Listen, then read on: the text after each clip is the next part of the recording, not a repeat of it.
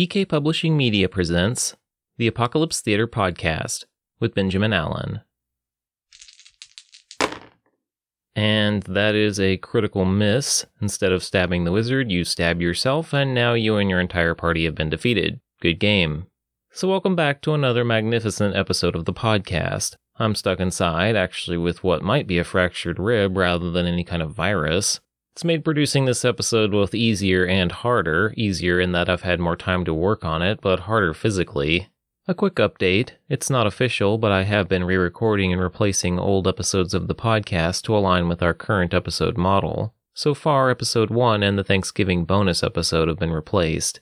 You really don't have to listen to any of these episodes in order, since some are like short stories or novellas, and others are serialized, but I do want you guys to have a decent experience when listening. But back to current matters. I sincerely hope everyone is staying safe during these weird times. If you find yourself bored or playing the same set of video games over and over, might I suggest we enjoy a quick game of D and D? I won't go too hard if you're worried about someone as twisted as me being your D M, but I also won't make this easy. Grab a d twenty, finish wrapping up that character sheet, and I'll see you on the other side. Episode fifteen. Richter's Gamble. one. Richter watched the group of human student soldiers of Rainfall spar in the practice grounds as he paced around the front perimeter of the yard. All of the students were taller than him, since he was one of the only dwarves most of them would see in their lives. His long, auburn hair was threaded into a ponytail that snaked down his custom-fitted leather trainer's tunic. He had a big, bushy beard that was currently unkempt because it was a Wednesday. Thursday was his scheduled grooming day, and it would take at least an hour to really trim him down. "Raymond!" he bellowed. "If I see you ignore that upper left again, I'm going to dislocate your shoulder!" Raymond instinctively covered his upper left before Zellner, his training partner, swiped his wooden staff between his legs and knocked him down. Richter gave a husky laugh as he continued down the line of students, casually critiquing the unbalanced forms of each of his lanky soldiers. They were weak, not like the dwarves who really knew how to drill and spar like they were preparing for something. The humans had numbers, numbers and no boundaries. They spread like a plague across the fields and valleys, consuming and cutting everything into lines. They liked things square and positionable and didn't know how to let well enough alone. Richter finally got to Zachary. He was the smallest, slowest, and weakest of the bunch. He didn't know how to fight and had no interest. He was only here because his father was King Fillmore. Several days earlier, Richter had to bloody three of Zachary's fellow students' noses because they wouldn't stop pummeling him in the changing rooms while no one was looking. Zachary hadn't thanked him for his help, but Richter didn't want his thanks. His father, the then Prince Fillmore, had all but eliminated Richter's people during a side campaign in his youth while his father took over the northern kingdom of Raskar. The boy's thin arms were bruised. His training helmet was the smallest size that they had in their inventory, but it was still a size too big and fit awkwardly onto Zachary's cranium. Zachary was sitting on a bench at the end of the line of students after being beaten by each and every one of his peers. He should have kept going, but instead the boy simply sat down and rested his practice sword on his knees. How was a teacher supposed to teach a student who had no interest in being taught? Richter might have been more irritated if this wasn't Zachary's regular habit. He thought he was only supposed to be here to check a box saying that he did his soldier training. All the other boys saw it the same way, so they made sure Zachary knew the score. If Zachary wasn't already demoralized by his lean and frail physique in contrast to the other boys, being dominated by all of them in succession certainly didn't help. Richter had tried to train him personally, but the boy always gave up and walked off. Any other student aside from the king's son and Richter would have flogged him within an inch of his life for such a performance. It certainly wouldn't have become a routine. No soldier was to put down their weapon during training unless blood was flowing or limbs were broken. Alas, Zachary was that elusive special case. Richter typically ignored the boy, but today Zachary looked up at him and met his brown eyes. "I read about you last night, Richter." "Oh? Did you read about how I fantasize about smacking royal pups for shirking their duties?" Richter growled. "No, but I did find your campaign proposal to King Utgrad," Zachary said. Not just any words could jar Richter to near violence, but this was way out of left field. "What did you just say to me?" Richter rounded on Zachary, taking a short but big step toward him. He suddenly looked fearful. "I just saw the document with the papers my father confiscated during the war. We've been working on Dorvish in my linguistics class, so I was able to read your name at the top of the proposal." "Shut up!" Richter raised his hand to slap the boy as hard as he could across the face before that horrified royal expression reflected how much trouble he would be in for doing so.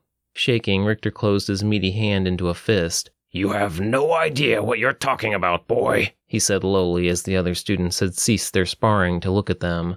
Richter didn't give Zachary any more attention. He moved down the line and tried to ignore how furious he was at the little pipsqueak's audacity to speak Utgrad's name. Anyone else and Richter could get over it, but not Zachary Fillmore. No one with a Fillmore last name had any right to speak the name of his king after the slaughter that took place within the mountain corridors of Utmor. Once the students left for the day, Richter, with his bare hands, ripped apart one of the many straw and wood dummies they had mounted against the stone castle wall for bow and arrow practice. It didn't necessarily make him feel better, but better the dummy than the solid block of wood that was Zachary Fillmore. Richter knew he probably should have been cooler with Zachary than he'd been when two guards showed up before training classes could begin with a summons from the king. It had been five years since the king summoned Richter personally, and that was to see if he would join with the other teachers in celebrating Princess Fillmore's graduation after he said he wouldn't be coming. Richter couldn't pass on a personal request from the king, and Princess Ciara Fillmore was the only member of royalty that didn't have a head full of air. "Good morning, Richter, my good man," King Fillmore called across the throne room as Richter was escorted between the many towering ornate columns to the king's high chair. In the much smaller seat next to the king was his spawn of a son, the reason for Richter's being here this chilly morning. He wore a thin crown upon his head and a cloak of woolen royal blue fabric. His father wore a bigger crown with fake jewels in it and had a thick red cloak draped over his arms. Richter had known the jewels were fake from the moment he laid eyes upon the crown. It had taken everything for him to avoid belting out laughter the first time, but he'd restrained himself. Upon arriving at the bottom step, Richter dropped to his knee and bowed with his head down and eyes closed. He was supposed to say a silent blessing to the king for five seconds, but Richter merely took a few breaths, thinking of the warmth of the forge in the winter. "You may rise, Richter." Richter got up and cleared his throat. "To what do I owe the pleasure, my lord?" he said smoothly. Glaring, the king turned his head toward his son and held out his hand. Zachary held up a sheaf of papers that the king didn't take. He cleared his throat and a guard hurried over to take the papers from Zachary and move them one foot of space into his father's open grasp. The papers were old. His heart sank as Richter recognized a few of them with his own scribbled handwriting imbued to the paper.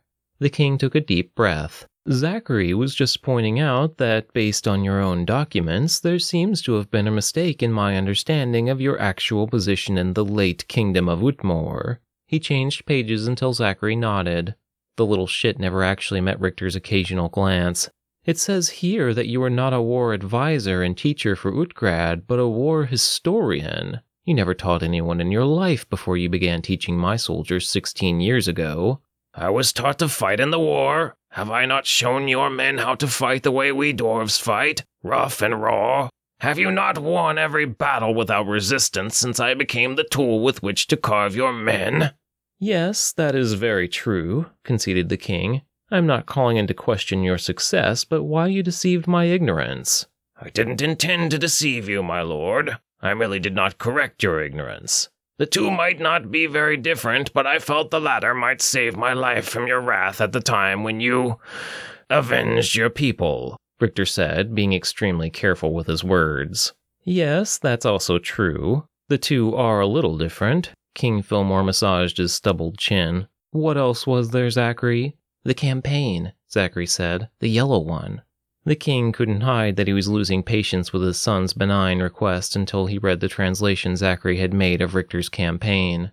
A darkness began to form in Richter's chest as he realized that he wasn't going to be able to get out of the situation without having to explain what they found at the bottom of Rugai Grotto. This wasn't good at all. "It was nothing," Richter waved. "Merely the description of an old staff." "Not according to this translation." King Fillmore's eyes widened as he continued scanning the documents. "Unimaginable destruction," he whispered and shoved the papers back into his waiting guard's grasp before standing up. The king wore a stern glare upon his face that Richter remembered well from the night Fillmore had massacred his people. Richter shook his head. "It's not worth it, my lord." "It seems that I'm at an impasse," said Fillmore. "I could have you executed for lying to me, or I could just as easily force you to go in search of this staff in the Dark Harbinger. It seems that I am at no great loss either way. I guess I'd have to find a new teacher for my soldiers, but that shouldn't be difficult. You need at least six well-trained and differently skilled and abled adventurers to even gain access to the staff. It's not an easy task, that. Richter motioned at the papers in the guard's hands. The king sat back down and smoothed out a wrinkle in his gown across his legs before leaning on the cushy armrests of his high seat. What if I were willing to fund this little excursion we're musing about? What if I didn't mind giving you the freedom to assemble this, he waved at nothing lazily, band of adventurers you seek? If you were to bring me the staff from your notes and it were powerful enough to do what your research suggests, would it not be worth the investment? Sir, even with the proper adventurers, you claim to have been able to find the means to do this under your previous king, Fillmore interrupted. Why then do you protest when I throw money and resources to your cause? Sir, I don't think you understand the true cost. The cost I have incurred thus far has been a stagnant army for the better part of the last five years as my enemy across the sea builds fortification and industrializes his military. I must be undefeated. He slammed his fist upon the armrest dramatically. Hear me one last time, dwarf. If you can't spearhead this task for me, then I will find someone who can, which means I don't need you at all. Now, which of these fates would you like me to simplify for you? Richter glared back at the king. He blinked and looked down at the steps before he nodded. Yes, my lord. I will do as you ask. Excellent. The king relaxed and grinned from his seat. You are relieved of your duty, Master Dwarf. Should you incur any expense, I shall cover it immediately. It is only for your years of dedicated service that I grant you this with confidence. Hurry along, Richter. Time is of the essence. The guards moved in to direct Richter from the throne room. Richter's last view would be burned into his memory in the days to come as Zachary Fillmore's smiling face looked demonically similar in his evil grin to that of his father. two. Dragons were supposed to be noble, beautiful creatures, however horrific. Six hundred years prior, a massive elder copper dragon experienced a sudden heart attack after gorging itself on the livestock of a farm in the nearby countryside. It choked and literally died after plowing through the eastern wing of the city of Rainfall. The priests claimed it was a divine miracle that the dragon had been slain while the meat and bones were harvested for their many purposes. Six hundred years later, only the dragon's skull remained, positioned at the long end of a cobblestone street. What magnificent fate had become of this ancient and powerful being? Naturally, it had been transformed into one of the biggest bars in the city, Madman Marv's Bar and Grill. The skull was really only the front, as the back opened up to three-layered floors that were built into and upon the hill that had been formed from the dragon's initial crash that had permanently altered that part of the city's geography. Ella remembered that story every time she found herself wandering through the streets of Rainfall looking for a drink to sate her thirst from the road. She was an elven emissary for the forest city of Vannaman. Most elves would avoid a place like Marv's, but it was really the only place you could get a decent meal with your drink in one location. The place had become renowned across the countryside for their famous barbecue dragon burgers, even though everyone knew there wasn't real dragon meat in them. It was a patty of finely minced veal jerky, the clever bastards. She entered through the yawning mouth of the dragon's cranium and bypassed the hostess, donned in a scantily clad leather get-up. Making her way between the scurrying waitresses and servers, Ella approached the bar at the back of the middle deck. Behind the bar was a short man with dark eyes and short graying hair. He was shaking his head as he talked with one of the patrons. When he glanced up and saw Ella, he gave her his full stern attention. Hey, we don't serve your kind here. Shut up, Marv. Ella approached the bar as he grinned and reached across the bar to take her thin hand in his. You know I'm just joshing you, sweetheart. Marv joked as he poured a mead from the massive wooden tank behind him. Dan, you're cut off. He pointed at a man before dropping the tankard of mead in front of his partner. Five fifty, my friend. Ella, did you bring money this time? Marv turned to her, his eyes moving to one of his other customers. Jesus, Bob, how many times do I have to tell you? Coaster, coaster, coaster! He picked up Bob's glass and put the coaster that was right next to it under his cup to protect the wooden bar's surface. Ella patted her pockets. Crap, I forgot to go to the bank to change up. You might be cleaning dishes for me tonight, sweetheart. Dan, not for you. Marv pointed at the wasted patron who'd been about to down his sloshed partner's mead greedily. Whatever, Ella, we'll talk. First drink's on the house. Damn it, my staff keeps telling me to not do that shit. Whatever, my name's on the damn building. What can I get ya? He leaned on the countertop. Just a glass of mead would be swell, said Ella.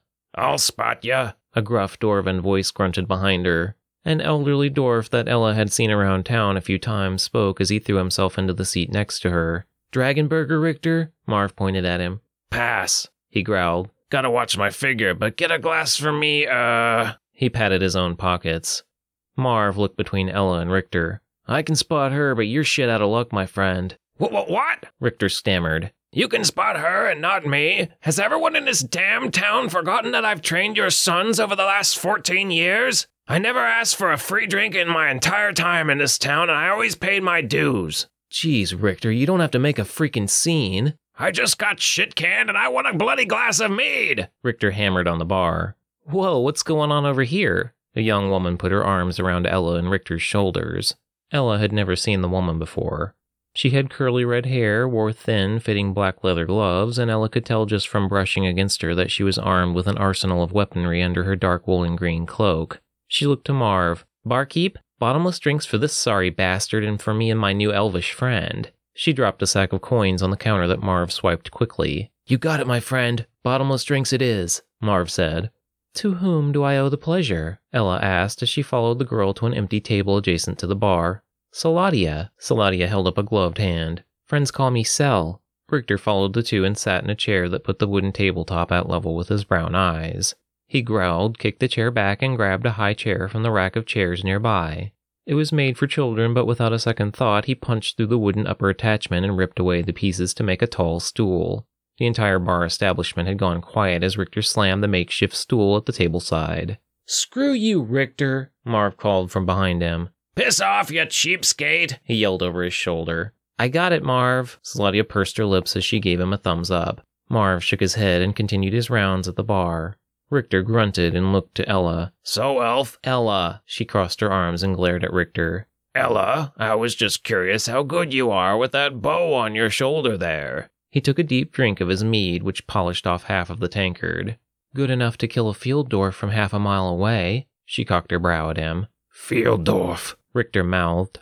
Did I hear someone say bottomless drinks over here? A robed man with a bald head who was not quite but almost twice Richter's size appeared at the edge of the table. He leaned on a tall staff that was clearly a long, slightly crooked oak tree branch. I didn't want to attract a crowd or anything, said Saladia, worry creeping into her face as she counted the heads already at the table. No, no, Father Mulligan, Richter waved him over. It's just Mulligan now, I'm afraid, Mulligan said sheepishly. The head of the district of Omine decided my sermon two weeks ago was a bit too strong, even for their liking. He was wasted, Saladia whispered to Ella. Yes, I. Mulligan cleared his throat as he rested his fingertips on the edge of the tabletop. May have a bit of a monkey on my back that... Don't need to say another word, Father. Just pull up a chair and don't ask questions, Richter waved at him. He looked between Saladia and Ella as Mulligan brought a chair to the table. Marv! Richter snapped and pointed at Mulligan's place. Sell, yay or nay, Marv called from behind them. Yay, but no more, guys, she yelled. Party's full. No, it ain't. Richter downed the last of his tankard. Marv! So, Richter, began Ella, you were asking about my bow. Thank you so much, Mulligan said as the waitress placed a frothy tankard of mead before him. To hell with it, Dragonburgers all around, Richter called. Drinks only, Saladia yelled. Richter slammed his hands on the table and pushed his makeshift stool back before climbing to his feet upon the seat. Oh, Omine, brace yourselves, guys, Marv murmured from behind the bar as Richter turned to look at him. Dragon burgers on the king's tab and no more damn questions, Marv! Richter turned and collapsed onto his stool. Does this mean I don't have to pay for bottomless drinks? Saladia asked. Somebody over there is actually paying, right? Marv called. This is getting embarrassing, Ella groaned, figuring that she would probably be washing dishes for her dinner and drinks tonight. I got the drinks, okay? Saladia raised her hands. Richter downed another tankard before dropping it on the tabletop. Okay, now that I have your attention, Ella, Saladia, Mulligan, how would you three like to... He began, but couldn't form the words. Richter lifted his meaty hands before closing them. I can't do it. It's too damn much to ask of anyone. What are you blabbering about? Saladia asked. Would it help to start from the beginning? Ella asked, taking a sip of her mead as Richter stared at the table in thought. I'll dumb it down for you. Twenty years ago, a digging crew and I found an underground chamber that gave us some indication that Chiron, the powerful sorcerer, locked up his staff and the Dark Harbinger before he died, Richter said. We found some tablets that we destroyed before King Fillmore moved in, shall we say. Anyway, I was able to translate the tablets and figure the precise way to get the staff. Long story short, the king's sorry brat of a son found and translated my notes while studying Dorvan and told his father what I knew. I'm at least can, but if I want to keep my head on my neck, he's employing me to expend whatever means necessary to acquire it. So this quest really is on the king's dime. Saladia watched Richter carefully. It is, said Richter, but the cost is negligible. It's the skill and trickery required that'll be the hard part. Probably have enough skill to solve this thing between me and Ella alone, Saladia remarked. Nope, we'll need six people. Richter took a drink and leaned on the table with his elbow. I've gone over the plan in my mind hundreds of times a day since I figured it out. Biggest tragedy of my life was that we were two days, two bleeding days of preparation from setting sail for the Harbinger. Then our Royal Highness busted down our door in the middle of the night, which happened to be daytime for the rest of the world. The rest is history. Six people is a very specific number, said Mulligan as he ran his finger around the rim of his tankard. Why that number?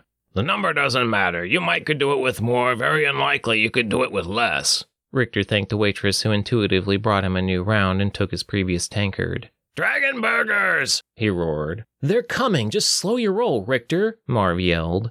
I'm intrigued, said Ella. She paused as she held the tankard in her hand, suspended above the table. But you don't think it's possible. Why? She brought the tankard to her lips and drank. Number one! Richter held up a finger. We need at least three casters. Number two, we need a thief of considerable skill. That's before we can even get inside the Harbinger. Number three, and this will be the hardest part, we need a helicopter. Something tells me the king's dime won't cover that expense, Mulligan said. Nope, Richter said, but I have a solution to that. Really? Ella's serious demeanor finally broke as she grinned at the dwarf across from her. Richter looked between the three of his companions. I told you we were two days out. Did you think we didn't already have the helicopter built? Unless the helicopter is in the palace treasury, I am assuming your people destroyed everything before Fomor could rip off and backwards engineer your technology, Saladia said. In most cases, yes, but we didn't have time to destroy the workshop, dock, and airfield in Utmor, so we just blew up the hallway. Fomor never did figure out there was another corridor his men didn't pillage. That means our gnomish helicopter is still just sitting there on the boat, getting rusty along with everything else we'll need for the campaign. So, Utmor would be your first stop on this little adventure, Mulligan asked as the waitress brought their dragon burgers to the table at last. It would have to be, assuming we had two more casters, Richter sighed, grabbing a burger from the tray. I forgot to mention that one of the casters needs to be a bard or someone with a damn good set of pipes on them. I have caster friends back in Sharton and Ire, said Saladia, but not around here, and I might kill a bard if I have to spend longer than five minutes around them. She took a burger and chomped into it. I had a very good singer in my congregation, Mulligan said, taking a burger. I might be able to convince her to join us. As for your other caster, I have a wizard friend who might suffice, if you're open-minded. What do you mean by open-minded? Ella squinted at him with her narrow green eyes. Let's just say my alcoholism seems manageable compared to his addiction to substances. Mulligan took a drink from his tankard. Ah, say no more. Saladia pursed her lips before she turned her attention back to Richter. Before we can even think about doing anything else with this, let's talk money. Let's acknowledge that we'd be risking our necks at the very least so that some rich guy could have a staff that's special. The staff is capable of unimaginable destruction. It is the living, breathing life force that sustains the Dark Harbinger. Richter spoke as he stared at nothing in particular upon the table's dark wooden surface. Even more reason to question the moral validity of doing this at all, Ella said, eyeing a dragon burger even though she wasn't especially hungry. Richter sighed. I don't give a damn about King Fomor. I don't care about the staff or even living, to be honest. I just want to try my luck at the Dark Harbinger. I just want to see if I can crack it. That's a beautiful sentiment, Richter, said Mulligan coaxingly, but not very good incentive for anyone else involved. If you want money, pick your number, said Richter. I don't even want to know what it is. Go get your other wizard and singer friends, give them the rundown, and if you're down, then in the morning we'll send those numbers up to the king. Are you sure he said he'd cover this mission? Saladia asked, glaring at Richter. Before he effectively fired me, yes. He dropped his fists upon the table. So, any number. Saladia narrowed her eyes upon him. Any big giant number you want to pull out of your arse that seems to cover your services and what you think you are worth to do a day of hard work. Richter said. Write that number down and roll the dice to see if the king has any interest. I'll tell you that he's fully aware that this is going to be expensive. Hmm, Ella stroked her chin. Interesting. Let's talk danger. Oh, good heavens, snorted Richter. There's a good chance the Harbinger will grind each and every one of us into mulch. I have no guarantees of survival. If you feel confident in your own abilities, write that number on that paper, as I said before. Everyone at the table exchanged a worried look except Richter, who continued drinking. After fifteen minutes more of drinking and making conversation, Saladia got the bill and ordered a final round for the table. Once the waitress brought four tankards and placed each in front of its new temporary owner, Saladia held up her glass. I don't know about the rest of these pansies, Richter, but before we call it a night, I want you to know that you can count me in. Saladia raised the glass higher as Richter got to his feet on his stool to meet her glass. What the hell? What have I got to lose? Mulligan shrugged and took the handle of his tankard in one fist before raising it to Saladia and Richter's. Just keep this plant watered and I'll keep everyone alive to the best of my ability. Maybe I'm a masochist, said Ella as she raised her tankard hesitantly. Maybe I just want to watch you guys make fools of yourselves. I'll come along for the ride, just for the challenge. King's reward split six ways doesn't sound too bad. She shoved her cup into the others and the four downed their meads in one steady series of hearty swallows. Richter clunked the bottom of his tankard on the table first, followed by Mulligan, and then Saladia with Ella finishing last. She was never a big drinker and belted a quack of a belch before putting her thin-fingered hand to her mouth. three. Waldo snorted awake as one of his magical alarms shot red sparks across his bedroom, setting the drapes against the far wall on fire. His adrenaline took over as he sprang from his cot to charge and tackle through the smoldering drapes. He wrestled with them as his scrawny ankles kicked from under his green robe. Once he had the singed curtains under control, Waldo got up and descended the noisy wooden stairs of his shack of a tower to find four individuals standing in his kitchen. Who the hell are you people? He asked before he recognized one of them. Father Mulligan? Oh, sorry to wake you so early, Waldo, said Mulligan from next to Richter and two skinny girls, one of whom was elvish.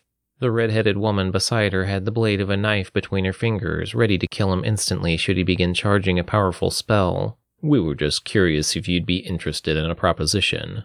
Waldo was about to open his mouth when the spell of alcohol hit him like a train. Good Omine, it smells like a brewery in here. Sorry, hiccuped Richter. Is that cerealia I smell? Saladia squinted at him as she lifted the knife and dropped the handle smoothly into her palm so she could sheathe it beneath her cloak with ease. Maybe. Waldo looked her up and down, assessing whether she could be a guard in disguise. He didn't think she looked out of her element enough to be a guard, so he relaxed. Would you like to roll a fat one? No, I was just curious, Saladia said. Oh, in that case, would you mind if I rolled a fat one? Waldo asked, looking between them. Now's not the best time, Waldo, said Mulligan. We were mostly interested in seeing if you'd want to come with us on a dangerous quest. We might die, but... You guys know I was evicted from my tower last month, right? Waldo asked. I'm only here until Thursday when the guards patrol the sector again. I did not know that. Mulligan blinked at him. Yeah, so I'm looking to make a quick buck. Is this little kid's party you're talking about paying well? It could, Mulligan said. It's very dangerous. Richter glared at Waldo. Sure it is, short round. Waldo smiled. Short round? Richter scoffed. See if you can smoke a doobie out your ass, Skeletor! You guys are free to crash here if you need, said Waldo calmly before his demeanor changed as he rounded upon Richter. But there's a pig pen in the back for you, dwarf. That tears it! Richter stepped forward. Both Ella and Saladia grabbed his shoulders and held him back. Good Omine, what time is it? Waldo shook his head as he waved his hands about. It's sunrise, Ella said. Behind Waldo in the kitchen, a bag of coffee beans unrolled and slowly floated into a medieval grinding machine to grind of their own accord. Water from a kettle boiled and poured itself into a pitcher. Once the beans finished grinding, the grind floated into an ancient coffee press. The boiling water mixed with the coffee grinds, and the device magically pressed the ground beans. Upon completion, the press poured five glasses of coffee simultaneously. Waldo grabbed two saucers and threw them like frisbees to Ella and Saladia. They floated slowly and safely toward them as their filled coffee cups swirled onto the saucers. He did the same for Mulligan before Waldo grabbed two saucers with coffee cups on them. He stepped over to Richter and personally gave the saucer to him. No hard feelings, I just can't help myself when I see a dwarf. You're lucky we need you, otherwise no one could ever need you again. Richter pointed at him before he took the saucer of coffee. Wow, this is delicious, said Saladia. I probably should have paid the rent on my tower instead of buying cerealia grass and expensive coffee beans, but a vice is a vice, Waldo said. Tell me about this quest you guys came here to ask me about. You know about as much as any of us, said Ella. It's dangerous and it pays well. Say no more. Waldo held up a hand and withdrew a hand-rolled cigarette from his robe pocket. As he did this, he motioned for them to follow him back outside. They stepped out to the dimly lit morning as the sun glowed on the eastern horizon. The road leading back to the city was just beyond the tree line ahead. Waldo put the cigarette in his mouth and lit it with a flame from his thumb before puffing out a cloud of gray smoke. Did you guys want me to sign anything, or are we good? Saladia glanced at Richter. I guess we're good? That just leaves Dothori, Mulligan said. You mean Dorothy? Ella squinted at him. No, Dothori, confirmed Mulligan. She was the best singer in my congregation over the last year, and she loves traveling. I think she'll be keen on going.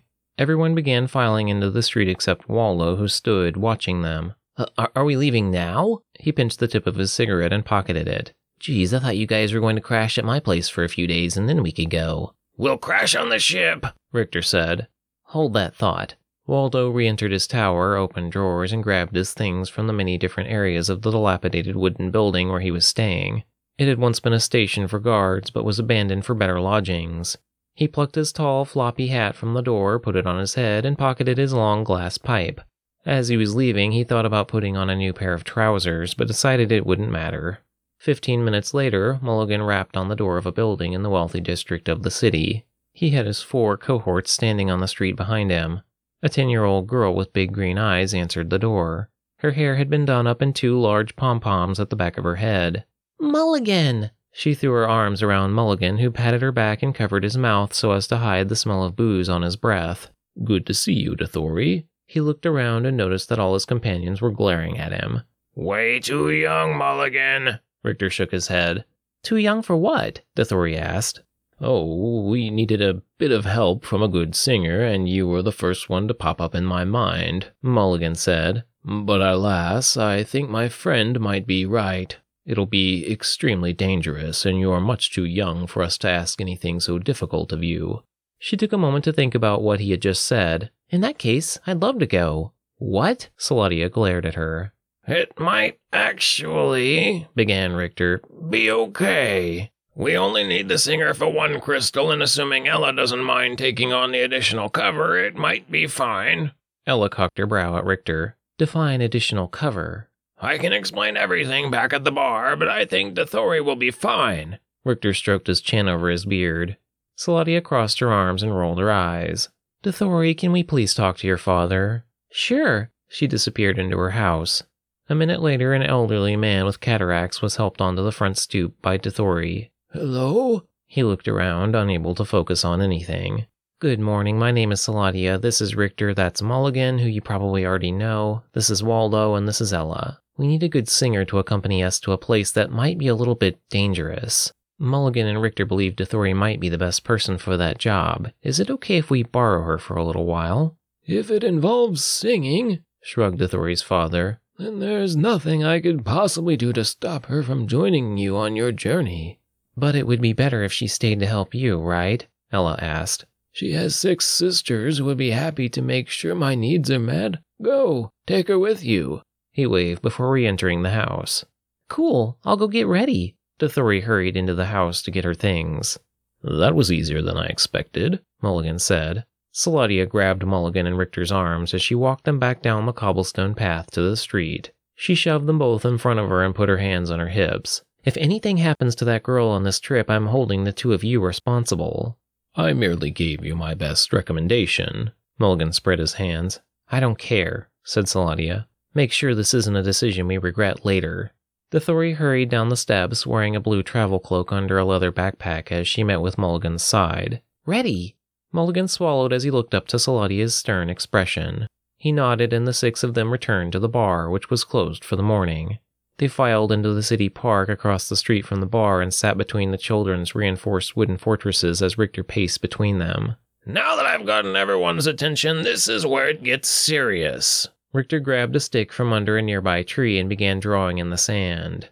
He drew a large, three-pointed star and tapped it with his stick. This is the Dark Harbinger. It floats twenty-four thousand feet above the Adane Sea, and the entrance on the west side is locked tighter than a Dwarven treasure cube.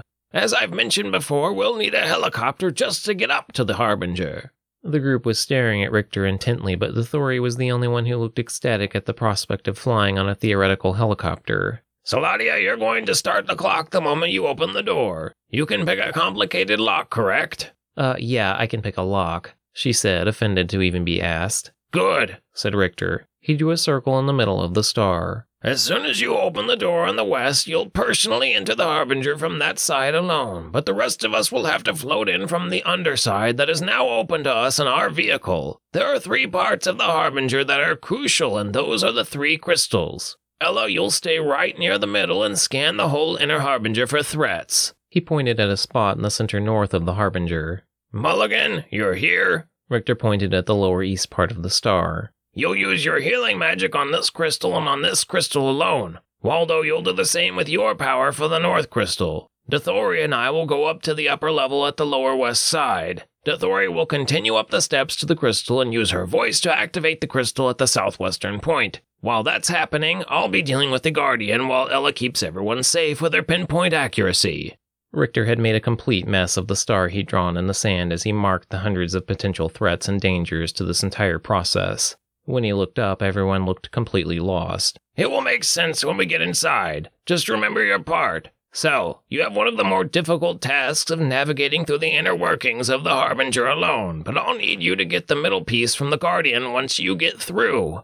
I'll explain more later. Does everyone else basically understand their job?" "So I'm not healing?" Mulligan asked. "You might heal yourself, but it's unlikely you'll find yourself anywhere near your companions to be able to do anything for them while you charge the crystal." "All I have to do is sing?" the Thori asked. "Yep, that's it." "Quick couple of questions." Waldo held up three fingers. "Helicopter. Adane Sea. Exit strategy." "Good work, Waldo," Richter sighed as he bent the stick in his grasp. "All excellent questions. The helicopter will be step one in the plan. Step two will be the boat the helicopter is currently on. As for exit strategy, assuming we get that far, we just escape onto the helicopter. Simple, right?" "There will be additional dangers, correct?" Ella asked. "Definitely," Richter shrugged. "I'm warning you now, if you don't think you've got the skills to cut it, don't come." "This is going to be awesome," Dothori grinned. "Could be awesome," began Richter warily. "Could be a massive disaster from which none of us return." "How did you learn all of this?" Mulligan asked.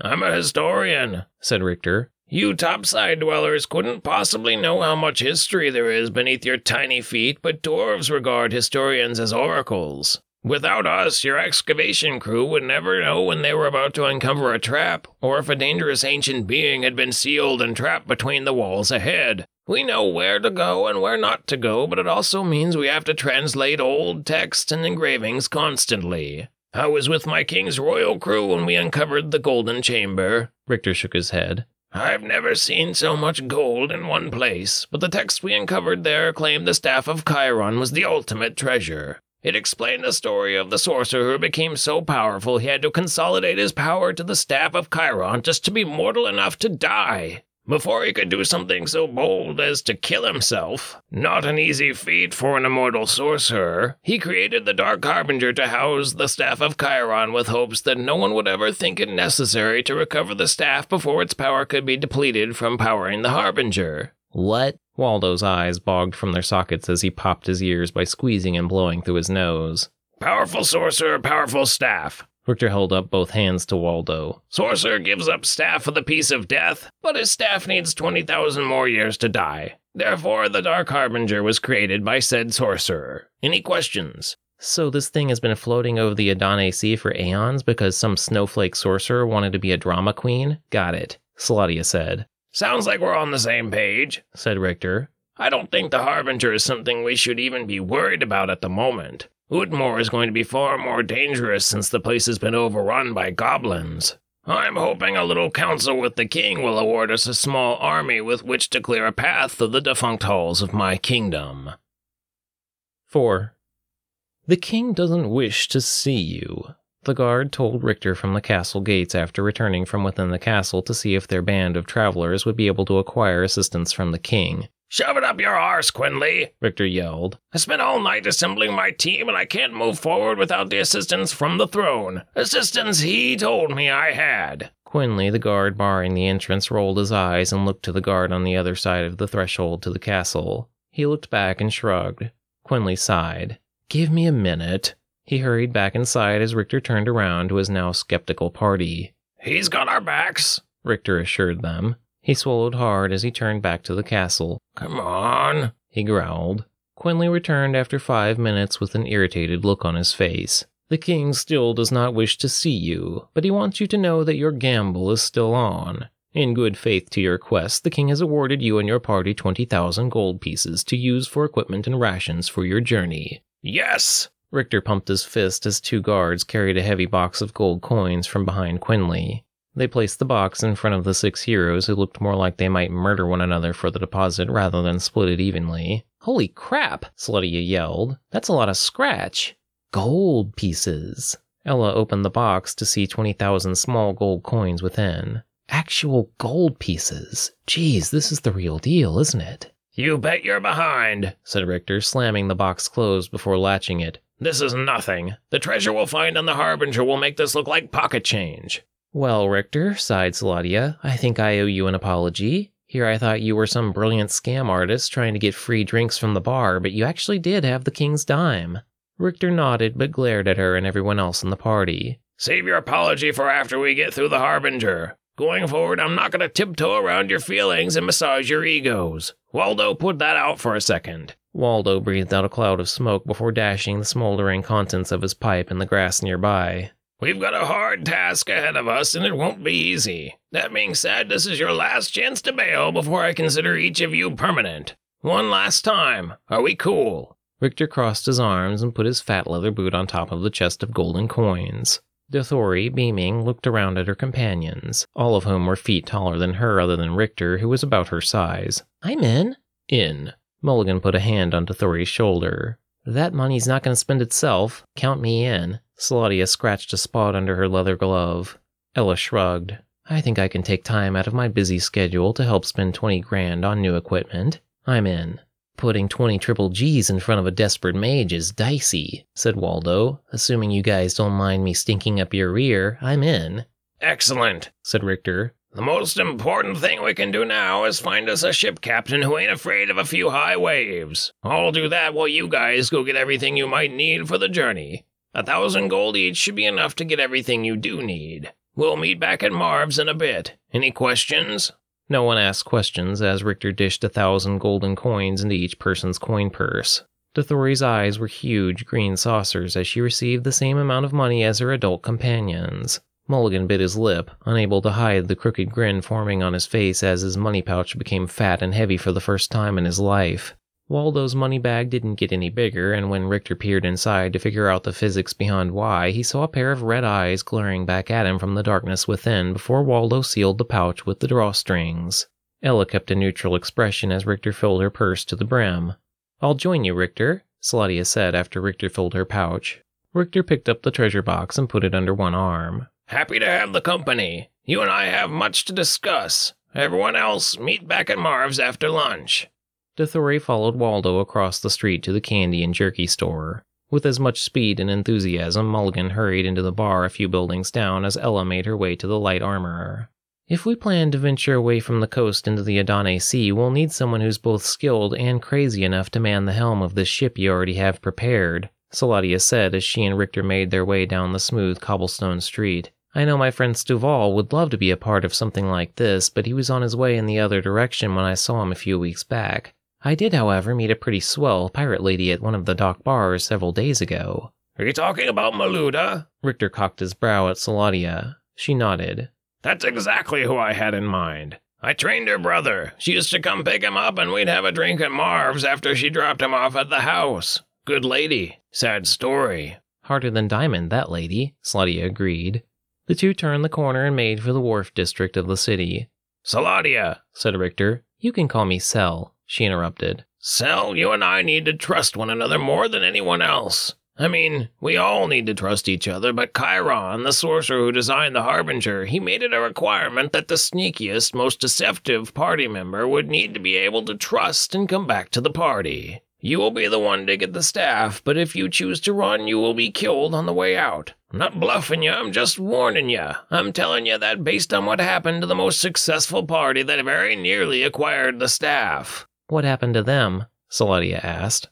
Only the leader came back, growled Richter. The thief betrayed the party, thought they could leave with the staff. The entire party was incinerated before the Harbinger's gauntlet was reset. It was a game to Chiron. He spent decades plotting out how he could test the spirit of civilization he despised so greatly. Thanks for the heads up, said Saladia. You said I'd be alone up there. What might I be facing? Every kind of trap you can think of, Richter replied. You'll have to pick a number of complicated locks, and I even have dynamite in case you need to make a passage of your own. You've really thought of everything, haven't you? Saladia smirked at Richter. I know this gauntlet inside out. I've prepared for everything I can think of, but none of us have prepared for what Chiron might have concocted. Honestly, don't even know if it's possible to retrieve the staff without destroying the Harbinger. It's my fear that the cost of getting the staff is the death of you and your entire party. Have you prepared for that? Saladia asked. The two stepped onto the plank dock quarter of the wharf district. As long as everyone does precisely as they're told, I should be able to get everyone out alive. As for getting the staff, that's going to require us going through a gray area between you acquiring the staff and you reuniting with our party. I don't know what trials Chiron might have for you once you avoid the temptation to flee. Don't mind me asking, but what exactly did happen to the thief who tried to run away? I mean, what was the actual cause of death? Saladia asked. The Harbinger is a powerful magical artifact, said Richter. Its very existence is held together by the staff of Chiron. The thief tried to levitate toward the sea below using a temporary levitation spell. It might have worked, except the Harbinger fired a bolt of arcane energy at him that incinerated him before magically magnetically returning the staff to its original placement. What I personally believe you'll have to do is get the staff and hand off the staff to me when you get the chance. There's actually a place where I believe this handoff should occur in the Harbinger's map design. Any chance we'll have the Harbinger's map? Richter clicked his tongue as the two stopped in front of the bar that was just opening to the sailors for the morning. It's all on the boat at the Utmor docks. Of course it is, Saladia said. She pushed open the bar door and entered. Almost every head turned to look her up and down as she and Richter walked down the aisles of sailors to the lower dock where the harder men and ship captains liked to mingle. Saladia stuck her head into the kitchen and asked if anyone knew where Maluda was hiding out. She's hung over in the captain's quarters on her ship. One of the chefs came out in his apron to tell Saladia. Feel free to go knock on the door, but I'll warn you she keeps a loaded pistol at the ready in there. Barging in might be the last thing you do. They walked down the stone passage, passing docks with already prepared ships of different sizes moored at angles along the harbor. Several packers hauling goods to and from the vessels were able to point them in the direction of Maluda's ship. The two made their way down the long plank deck to her sizably fully rigged ship that was harbored against the docks. It was ten in the morning, so all of her crewmen were either at the bar or asleep somewhere in town. Saladia and Richter crossed the wooden stepping board to her vacant ship and stood before Maluda's captain's quarters. There were already holes in the door from where she'd blasted through previously, so Saladia withdrew a metal rod from her pocket the size of her fist. When she swung it out, the rod extended to a three-foot length. She parked on the side of the quarters as Richter stood on the other. She rapped heavily on the door's wooden surface. Maluda! Saladia called, knocking on the door with the rod. An explosion issued from within as pieces of wood peppered the both of them from somewhere that neither of them could see. A second explosion blew an additional hole through the top of the door. A woman within swore as they heard a commotion from inside. What is it? She yelled. The door kicked open and the nozzle of a single-barrel shotgun slowly emerged. She rounded the corner quickly in Saladia's direction. Saladia whipped her metal stick into the air and parried the gun's nozzle skillfully but not forcefully. Oh, it's you! Maluda plucked a cigar from her lips to dash it as she rested the shotgun's barrel on her shoulder. She had a holstered pistol in her leather belt, but she wasn't wearing pants, so the getup looked awkward. Maluda was a bald woman who could be anywhere from fifty years old to twenty-five if the sun was truly giving her regenerative powers as she claimed. No one knew her precise age due to the stories she told at the pub about how many years she'd been captaining her ship, but it was common knowledge that she had spent her entire life on a boat, that she had a love of money as any pirate would, and that she had a short temper that was more likely to be a man's undoing than any potential romantic prospects the same man might have for her. This morning, she wore a pair of leather boots, a pair of black lace underwear, her gun belt, an open blue denim shirt, and that was it. We were warned waking you might be dangerous. Saladia lifted the metal rod, pressed a button on the side of the device, and watched it collapse back together in her fist before pocketing it. "Maluda!" Richter began. Maluda instantly whipped the pistol from its holster to point it at Richter, but her eyes widened as the weapon that she had discharged earlier scalded her grip. She reflexively tossed the pistol where it fell somewhere below deck, shaking her hand to cool it off. "Richter? Why would you sneak up on someone like that?" "I didn't mean to, I just happened to be with Sel." He breathed a sigh of relief as he lowered his hands. Maluda motioned at the box with her pointed gun. "What's in the stash?"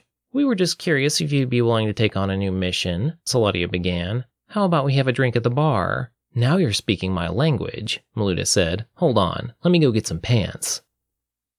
"You don't want it," Waldo said with his face next to Mulligan's drunken expression as the two pressed their faces to the glass of a wand and staff store. Within the front display case stood a tall, granite-gray staff with the number eight hundred next to it. Waldo stepped back. "Seriously, you don't want it. Scarbage, grabbage, bargaji," he drawled before strolling on down the avenue with Mulligan following. "We should buy something," said Mulligan. "Richter gave us all that gold so we could prepare for the journey." "You mean like food?" Waldo held up a hand, conjuring a loaf of bread. "Water?" A glass carafe of water appeared in the other. He banished the items to smoke. "I've had a brand new bedroll in my forever bag for the better part of a decade that I've never used." "No, what we should do." Waldo put his arm around Mulligan's shoulder as he held up a hand to underline the potions and alchemy store ahead of them, "is invest that money." "Invest?" Mulligan's feet went along with Waldo's as the two casters moved toward the building ahead. "Yeah, enchanted potions are the new thing." The salesman and Waldo began making its case. "Say this whole venture turns dicey. Maybe too much is going on for your mana pool to keep up. What do you do? Get yourself a potion of temporary mana accelerant. That'll keep you going for at least another minute until things cool down. You can make a potion last throughout a quest, usually assuming it doesn't turn into a giant event." "Your idea of investing sounds a lot like Richter's idea of preparation," Mulligan pointed out. "You think so?" Waldo asked. "You guys haven't bought anything?" Ella's voice from behind them made the two turn around. She had purchased a set of thin, elvish reinforced travel gear. Next to her stood the Thori, who had donned a squire's leather garb. Ever since things became more about fashion than defense, only the wealthier adventurers were able to afford such nice equipment. "Sorry, our needs are different from that of the common ranger," Waldo said snidely. "Both of you need new robes," said Ella. "I've got to visit the weapons shop. The magician's robe is next door. Come on." "Coming." Mulligan hurried to go with them. No, no, what about the potions?" Waldo sighed, following them. Ella quickly got everyone back on track. Mulligan acquired a thick woolen gray travel cloak to cover his royal blue gown. With Mulligan trying on robes, Waldo decided to do the same. He traded his shabby, thin green robe for a nicer, reinforced green woolen robe. Waldo bought the same travel cloak Mulligan had purchased, but in black instead of gray. Once they had finished, the four of them went next door for Ella to purchase six pre-wrapped quivers of arrows with the hairline notches for her thin elvish bow thread. Waldo was able to convince the four to travel to the potion shop where Dothori purchased a V R potion, specifically for voice restoration. It was actually brewed for opera singers, but bards frequently bought them out of stock when they could get their hands on them. "Does anyone need anything else?" Ella asked. She pointed at Waldo. "We've got snacks, rations, specialty potions." She moved her finger to Dothori. "Robes and equipment, backup arrows, you guys are good on weapons. Last chance to buy a different staff, Mulligan." "Mine will be fine," he nodded. "If everyone's ready, then we should see if Richter and Saladia found our ship captain at Marv's," Ella said. They returned to Marv's. The bouncer, a burly man by the name of Clint, gave them trouble about Dothori's age, but Marv intervened. "It's one in the freaking afternoon, Clint. She's with three other adults. Get the stick out of your ass and enjoy getting paid to stand there looking scary." "Got it, boss," Clint said neutrally. Saladia, Richter, and a woman the four hadn't met were already seated at a table. Three empty tankards already surrounded Richter, which meant they had only just arrived. Mulligan eagerly joined them as Waldo gave the three of them a thumbs up from the side patio doorway, a half-smoldering cigarette in his hand. Dothori and Ella pulled chairs from other tables to join the others at the meeting. "Marv! Beers all around!" Richter called. "Make sure I don't catch that kid drinking," Marv said. With it being just after lunch, he had time to come out and actually meet with them. Most of the bar was vacant save for a few late lunchers. "Okay," began Richter. "I've basically filled in Maluda. That would be our newest party member. The details of her job, which will be to ferry us across the ocean and then sail in circles until we return." "And I've already informed Richter that that's not how it works on the open sea, but I think we understand one another." Maluda took a drink. "If you come back to the same place you started from, you've sailed in a circle," Richter argued. "Fine." She crooked her jaw. "Once we retrieve your boat, we're going to come back here and pick up my crew." "Fair enough," Richter shrugged. "It's been almost seventeen years since she was in use, so I don't know how bad the decline will be." "Very likely substantial, but we'll see what we can do," Maluda said. "Anyway, looks like you've packed well," said Richter. "Hope those travel cloaks are mountain grade, because our next objective is Utmor." Five. Two days later. Silence filled the corridors of the ancient city of Utmor. The dwarves preferred large halls because space was a commodity. Endless space was dangerous, but contained space was luxurious. A dwarf could fall in love with a field of towering columns that expressed the might and control of the king. If these were his lands, then they were lands worth dying for, much in the way that a human might die over a piece of property. Long had the silence gone on in the upper levels of Utmor, only to be disturbed by a sudden unprecedented series of thrums and crashes. Someone yelled, a familiar someone if those halls could talk. Another explosion rocked the darkened entry foyer that had been quiet since the humans decided venturing deeper into the Dorvan mountain realm wasn't worth the effort after eliminating the Dorvan people that had existed there for centuries. Spiders and insects who had made the threshold to the deep their home skittered into their hiding places as the tall doors to the great city were suddenly cast open. "Inside!" a dwarf hollered. He and six others rushed into the great cavern before a mass of flame consumed the passage behind them. The dwarf hurriedly slammed the large stone doors closed with the help of his friends. "I had no idea there'd be dragons patrolling outside," he said as he sank against the doors. A sudden crash against the door made him get up and step away. A sniffing sound issued from beyond the doorway, followed by a groan of acceptance. "I think it's gone," Saladia said after a few seconds. "In that case, welcome to Utmor." Richter lit a torch to illuminate the defeated entry foyer of Utmor. The dusty bones of his companions across the underground field were all that remained as a reminder of the last stand his people had made against the ruthless king of the humans. How ironic that here he was, one of the last living who had actually witnessed that battle from the losing side, on a mission to retrieve a powerful artifact for that same evil king. It somehow felt worse to Richter that they should have to defile his brother's resting ground to use their technology and know-how to obtain it. "Are you okay?" Ella put her hand on Richter's shoulder as he paused to look at the bones of a young dwarf who was clutching his axe to his breast, the skull of that body missing because the king had put a bounty on skulls, not enemies defeated. "I'll be fine." He stepped out from her grasp and continued along the path to a corridor where several spots had caved in, showing light from the outside world upon the debris of the subterraneous passage. The light ahead flashed before the passage shook. Dust rained across the path through the beams of light illuminating the way. A massive orange reptilian eye appeared at one of the cracks, scanning the exposed path from the outside. "We'll have to take the low route," said Richter as he backtracked. Saladia, Ella, Mulligan, Waldo, and Dothori stepped over the disheveled plates of stone that had been the recipients of Fillmore's catapults once they were able to get them inside. Richter led the group through the dimness to a grand set of steps where the bones of his brothers lay across the stairs. It was impossible not to be emotional about it, but Richter assured himself that he had an important task here. It wouldn't take long for them to depart. Then they could continue the long process of becoming one with the mountain. "Stop!" Ella said at the base of the steps. Everyone did. They were able to view into a grand underground valley that was full of dwarven houses and villas of Utmor. "What are we looking at?" Waldo whispered to her. Ella didn't look at him, but silently stepped over the debris from the wall as she drew her bow from over her shoulder. She grabbed three arrows, spent five seconds making micro-adjustments to each notched arrow's targeted position, and then released them into the dark. Her arrows sailed through the scenery as no one behind her moved. There issued a distant screech. "Goblins!" Richter growled.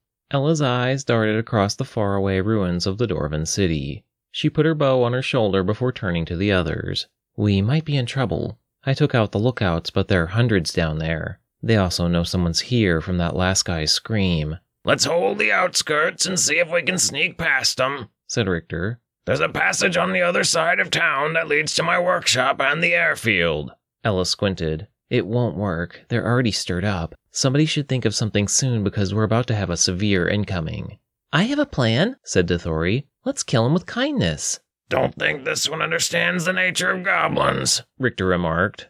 "Waldo, do you have the Amplify Voice spell?" Dothori asked. "Do I have the Amplify Voice spell?" Waldo asked sarcastically before thinking about it. "Do I have the Amplify Voice spell?" He took out a small journal from his breast pocket and flicked through it as he licked the corner of his mouth. "Yeah, big incoming."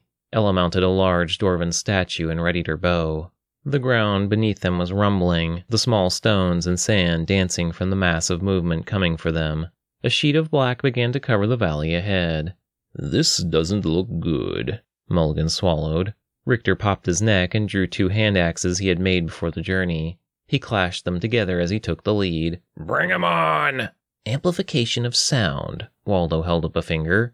"That'll work," Dothori said. "Mulligan, please tell me you have a candle or two in your bag." "Of course, but whatever for?" Mulligan asked. "Quit your yapping back there, I'm trying to concentrate," Richter yelled.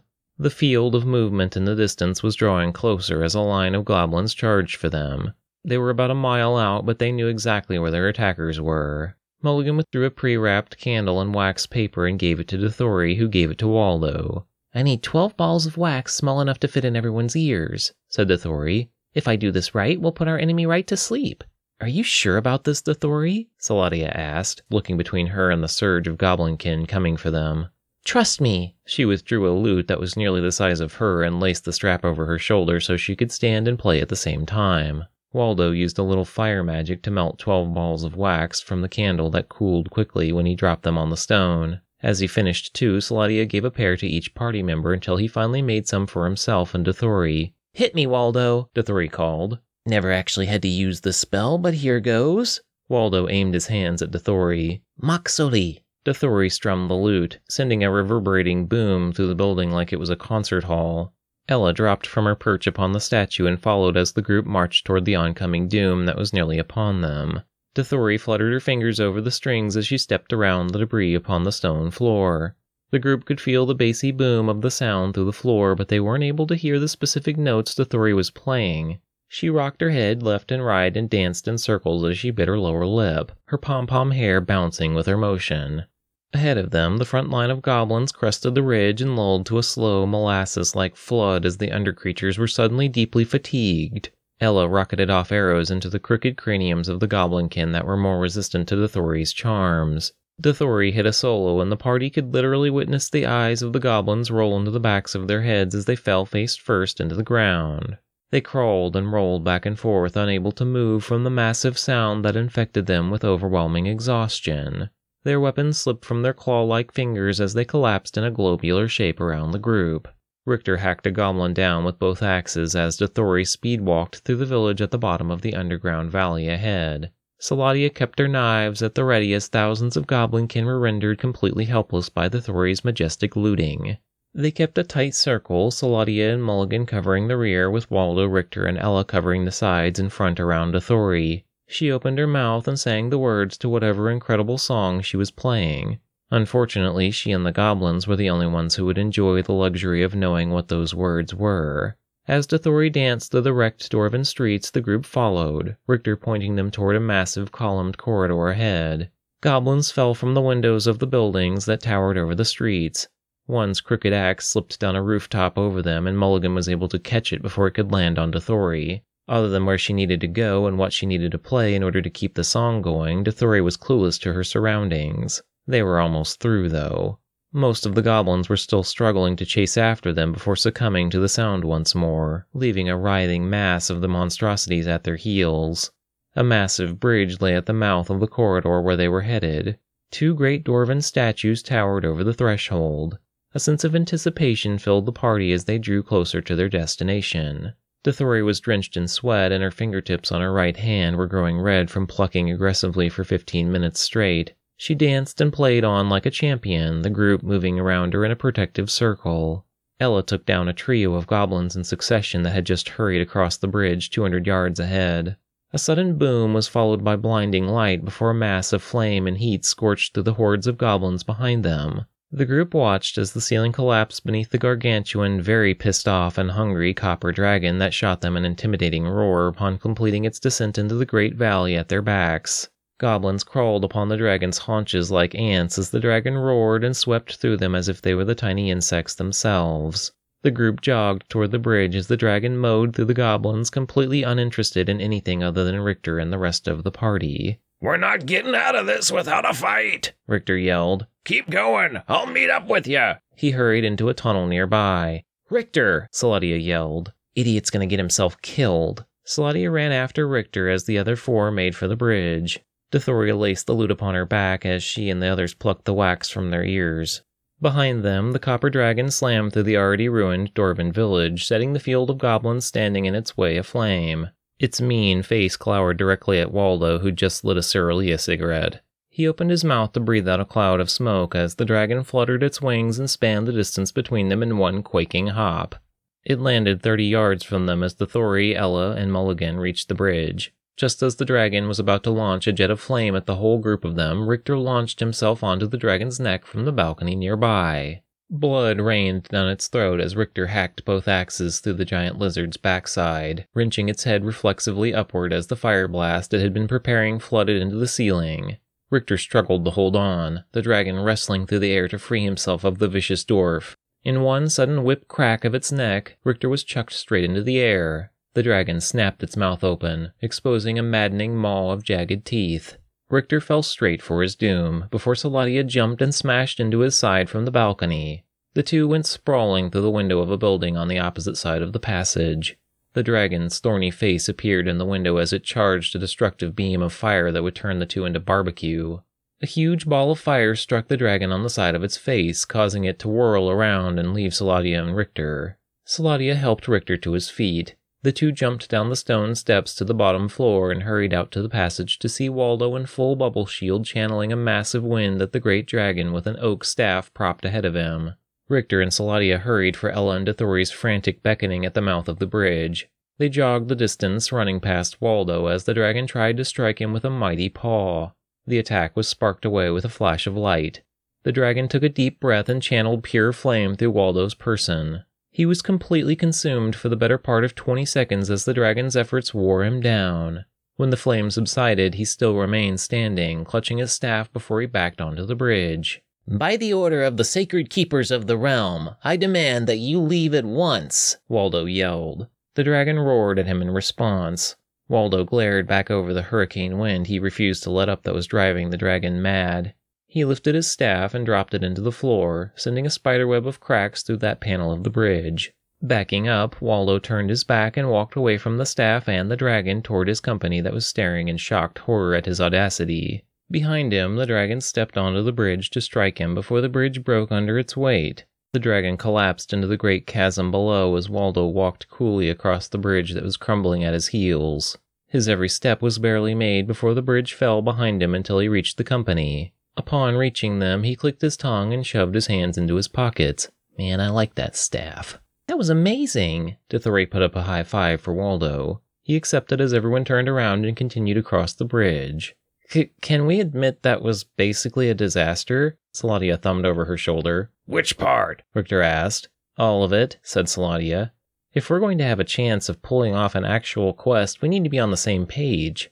Ellie, you shouldn't have hit the hornet's nest without letting everyone know what you saw. Richter, don't even get me started on you charging off into the darkness where you almost became dragon food. Honestly, if not for Dothori's quick thinking and Waldo's ungodly good luck, this whole thing could have gone south. Fast." "Very good observation, Saladia," Richter said. "And she's right. I've been solo for so long, sometimes I don't think about the good of the group.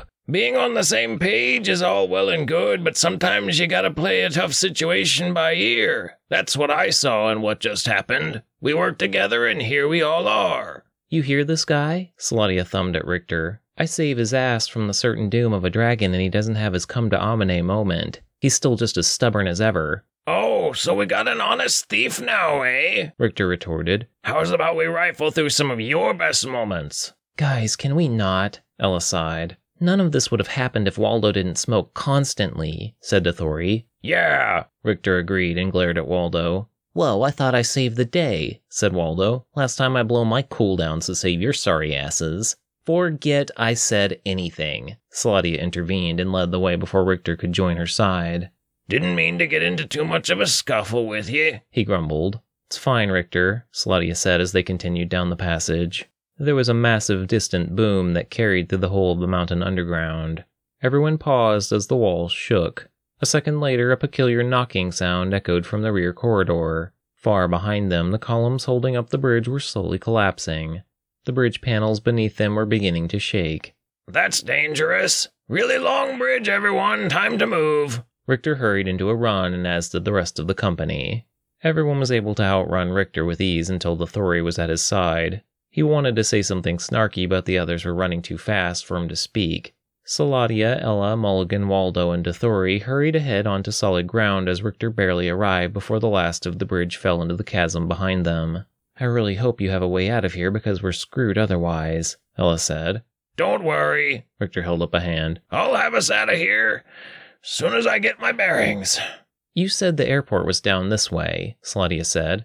It is. It's just buried in rubble. Richter motioned down the corridor where, at the far end of the tunnel, a large pile of rocks was blocking the rightmost passage. The roof had collapsed at that end of the hall. Afternoon sunlight shone brightly upon the mass of stones Fomor's men had ignored when they sieged the mountain nearly two decades prior. The group approached the angle in the corridor where they needed to go. A large set of stairs descended on their left, adjacent to the collapsed passage. What's down there? Dothori asked. The Royal Hall, Richter said. We'll, uh, we'll just steer clear of that part of the Utmor tour. Richter threw his bag down and fished in it until he withdrew several fat sticks of black dynamite.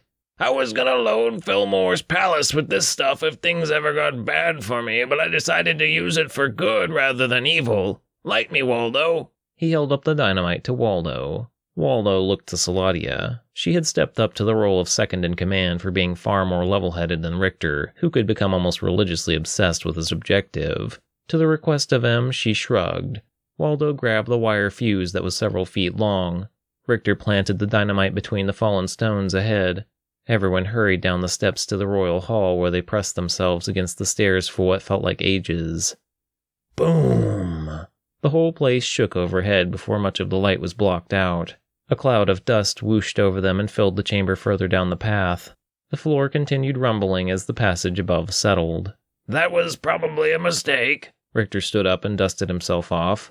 What? Ella coughed as she stood up next to him. You sounded so confident earlier. I didn't think about all the remaining goblins that now know exactly where we are in the mountain. Richter climbed the steps and shoved a boulder out of the way. Very nice. Saladia dusted her cloak off. At least all the rocks are basically small enough to move now. There are just fifty times more of them. She tossed several stones to one side of the steps where they skipped down to the base floor. The Thori, Mulligan, Waldo, Richter, and Saladia took turns grabbing and moving the obstructing rocks from one side of the blocked passage above them while Ella kept her bow at the ready for anything that might come up from the deep. The group paused as several loud sounds echoed from further down in the chamber. I see light, the Thori yelled. A sudden avalanche of stones caved down the steps as the group reflexively hugged the side of the path. Ella let off at least twenty arrows into the darkness in rapid succession. Squeals and screeches echoed in return. She fluidly drew a long elven dagger and embraced a goblin that lurched from the darkness before ending him in a black blood splatter. Saladia joined her side, flinging throwing knives into the growing number of enemies like cards at a poker game. Getting dicey down here, Saladia called over her shoulder. Watch out! Richter upheaved a large oblong boulder that went tottering down the steps dangerously. The Thori pulled Waldo out of the way as it rocked next to him to the bottom of the steps beside Saladia and Ella. Once a gap had been made, Richter was able to clamber on top of the rocks that preceded the now clear passage to the launch bay. He turned around and pulled the Thori and Mulligan up to the surface. Saladia and Ella backed up the steps before abandoning their targets. Saladia dove through the gap and pulled Ella through after her. The passage beyond the gap had become a churning mess of sweaty goblin bodies. Waldo lit another stick of dynamite for Richter, who dropped it between the stones of the threshold leading to the royal hall. The group hopped from boulder to boulder to the corridor that lay open. A dull boom shifted and caved everything behind them as the goblinkin were concealed to a forever darkness within the royal chamber of Utmor. Afternoon sunlight poured in over the still dusty hallway as the group finally found their footing upon the flat-tiled stone floor. "I know you're a dwarf," said Saladia as the group continued down the corridor, "but I don't think you should be in charge of the explosives anymore, Richter." "Tough luck," he grunted. The six adventurers filed down the roofless stone corridor that fed to the launch bay ahead. They exited onto a large, overgrown, flat prairie that was once the tarmac for other Dorvan ships. There was a large, empty workshop that had been built into the mountainside on their right. Dozens of vessels and parts had been blown over to one side of the vacant lot that was covered by the stone overhead. Richter hurried over to the workshop as fast as his short legs would carry him. Once under the shade of the mountain, he stopped to survey the damage. The rest of the group caught up. "Is this what you were hoping to find, Richter?" Mulligan asked. Richter rocked his head side to side. "More or less," he said, picking up a hard hat from the forge nearby. "Mostly less. The good part is that I don't see any corpses, and the best planes are gone, which means some of the pilots and crew might have made it out." Everyone's insides turned to ice as the distant call of a dragon issued over the mountains around them. Their afternoon sunlight was fading. "Sorry to cut the reunion tour short," said Saladia, "but it's almost drinking time, and I don't want to be stuck in these hills when that dragon finds its way free to sniff us out." Richter dropped the hard hat and hurried over to the wooden door barring his office. "I gave up the key years ago. Should be simple enough to crack, Sal." Richter motioned at the door lock. Saladia looked left and right, and then planted a heavy booted kick above the lock, breaking it free of its hinges where it slammed into the back wall. She motioned with her hand for Richter to enter. Richter swallowed, glaring at her. He hurried inside and pulled a cot in the corner aside. He then dragged the dresser away from the corner so he could lift an old trap door. From within, he hauled out an old dusty trunk. When he opened it, his face lit up with joy. Snapping the lid closed and latching the trunk, Richter pressed a button on the side. Wheels popped out from the bottom and he was able to maneuver it fluidly with his stride. "To the docks!" he pointed. The group followed him past the tarmac to a ramp that zigzagged down the cliffs to a long, dilapidated wooden dock. The air began to smell salty. Another shrill call from the dragon made Ella's pointed ears perk. "It's pinging us," she said as the group descended the grassy ramp. Waldo cocked his brow as he puffed on a cigarette. "What's that mean?" He blew out a cloud of smoke before ashing the tip of his smoldering cerulean joint. "It means if the dragon doesn't smell you, it can sense our fear," Ella said. "When it screams, we tense. It picks up on our stress and knows which direction to go to find us." "Dragons, man." Waldo shook his head. "That means don't be afraid," Dothori said with her finger raised high in the air. "I thought dragons couldn't see you if you didn't move," Mulligan mused. "You're thinking of dinosaurs," Saladia said. "Dragons can sense humanoids up to six hundred miles away, which means it never lost the scent," said Richter. "It's just toying with us." They reached the dock as Richter and his trunk clunked onto the wooden pier at the back of the party. Everyone parted so Richter could retake the lead. He took a right down the creaky wooden planks to a large wooden building the dwarves had built to house and moor their ships. A locked, rusty metal door barred their entrance to the building. Richter looked to Saladia. Saladia withdrew a pistol and shot the door handle out. The door slowly swung open with a groan. "You can pick a door lock, correct?" Richter asked. "Only when I need to," Saladia shrugged. "It's very important that you don't shoot your way through the Harbinger," he barked as he entered the building to find a single full-rigged ship suspended within a wooden rig above the water. The sails were rolled up upon their many masts. The barrel shape of the bow and stern expressed the Dorvan brand, marking it a Dorvan ship. Other than it being covered with dust and a little rust from the humidity, the vessel looked ready to go. "Holy Omine!" Waldo dashed his cigarette and jogged up the wooden ramp to the top deck of the ship. He slowly walked around what was unmistakably a massive gnomish helicopter latched to the middle of the deck. It looked more like a rectangular box with seatbelts and a propeller. "Wow, cool!" Dothori jogged to Waldo's side as everyone else filed onto the ship. "Told you we were only two days out," Richter said, hauling his trunk onto the ship. "We're only minus our ship captain and a few days' rations, otherwise we'd be bound for the Dark Harbinger." The dragon's call shook the wooden building around them. "Time to leave." Richter dropped the trunk and grabbed a lever at the edge of the wooden scaffolding that had been built to give access to the building crew. All aboard! He yelled and cranked the lever back to release the wooden rig that clutched the ship.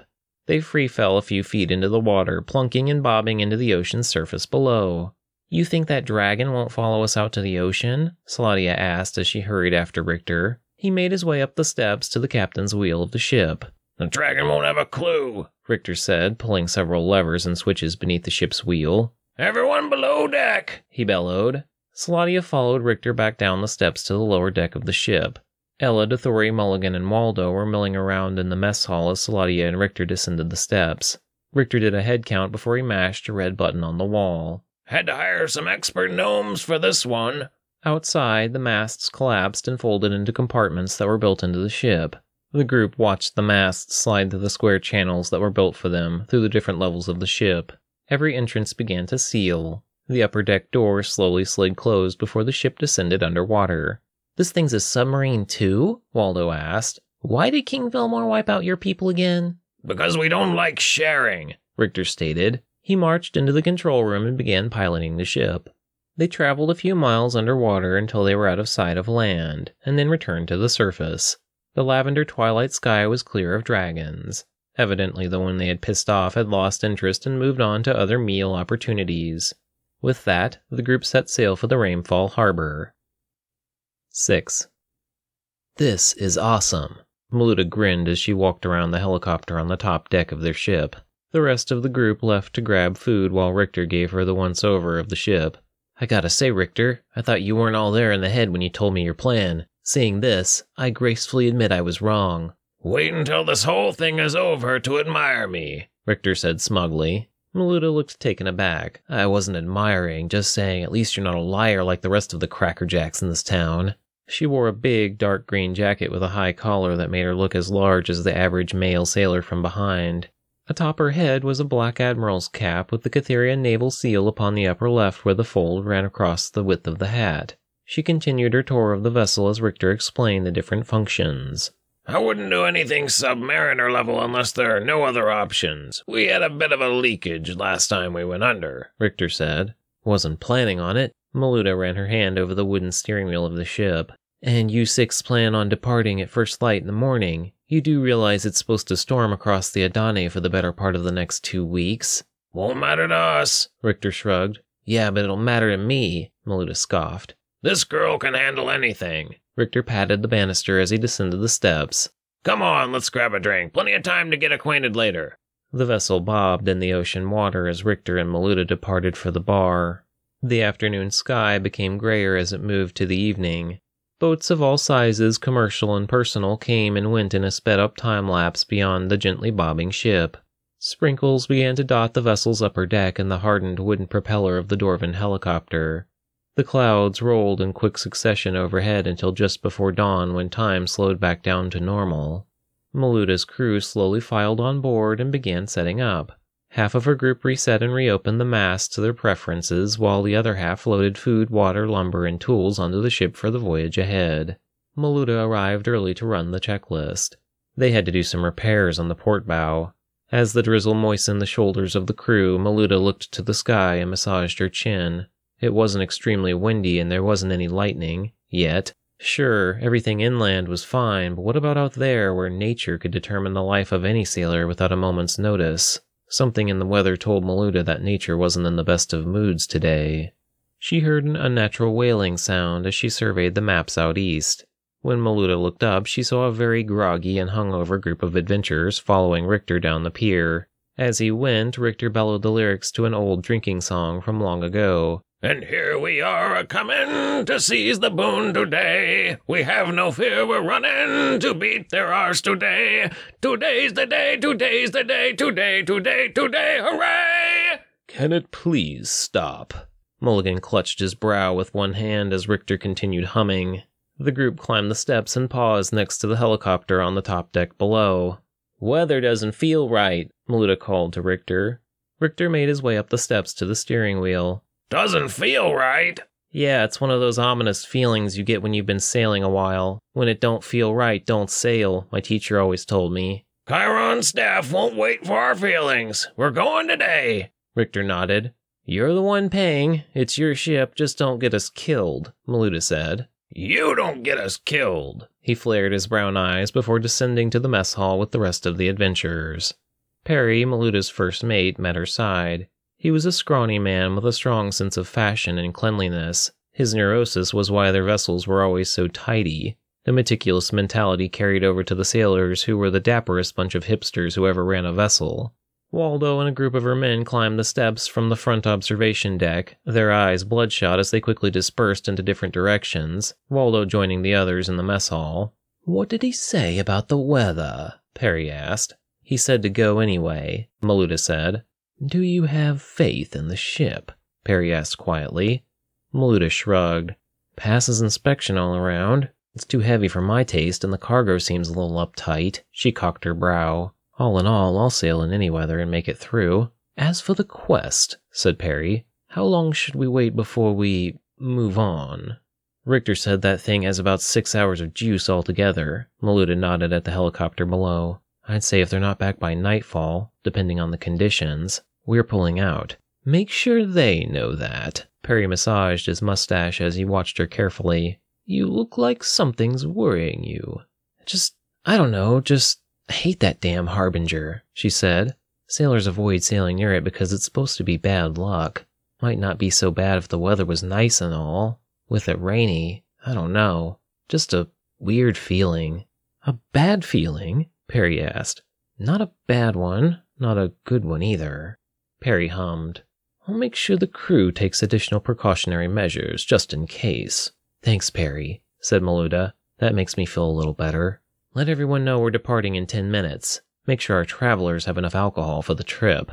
Perry dropped down the stairs. A moment later, Mulligan hurried off the boat to jog down the pier to the pub. He returned with several jugs of mead in hand just before they were set to leave. All aboard, Maluta called. Perry returned to her side. They said they're ready. Let's go.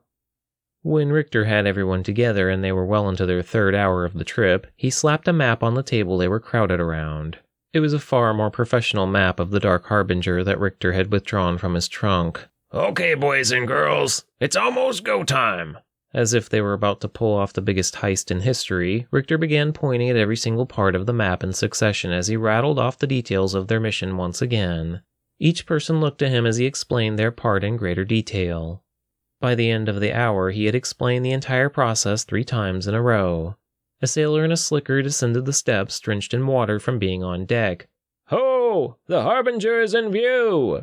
Any other questions? Richter glanced at each person. Now's the time to ask if you're in doubt about any aspect of your part. Remember, it's not just your funeral, it's all of ours.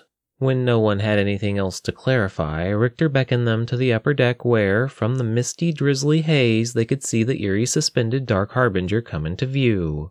The size of ten colosseums, the Dark Harbinger loomed ominously over the sea ahead. It had three main symmetrical points in a rounded shape that seemed to confirm the map they'd just been looking at. The six were peppered with rain and the spray of salty seawater from the unsettled waves as the Harbinger seemed to hang at a permanent distance. The day grew noticeably darker as they passed under the Harbinger half an hour later. All the planning prior to that day in theory had been clear. None of the adventurers had prepared themselves for the unnatural tension the Dark Harbinger stirred within each of them.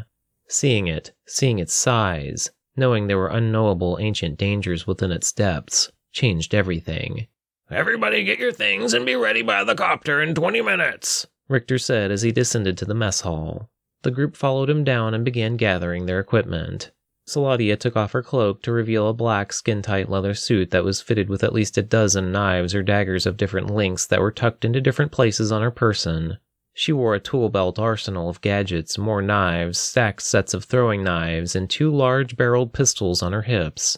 She spent much of the time everyone else was getting ready, checking each knife blade's sharpness before slipping each one back into its holster, nook, or cranny.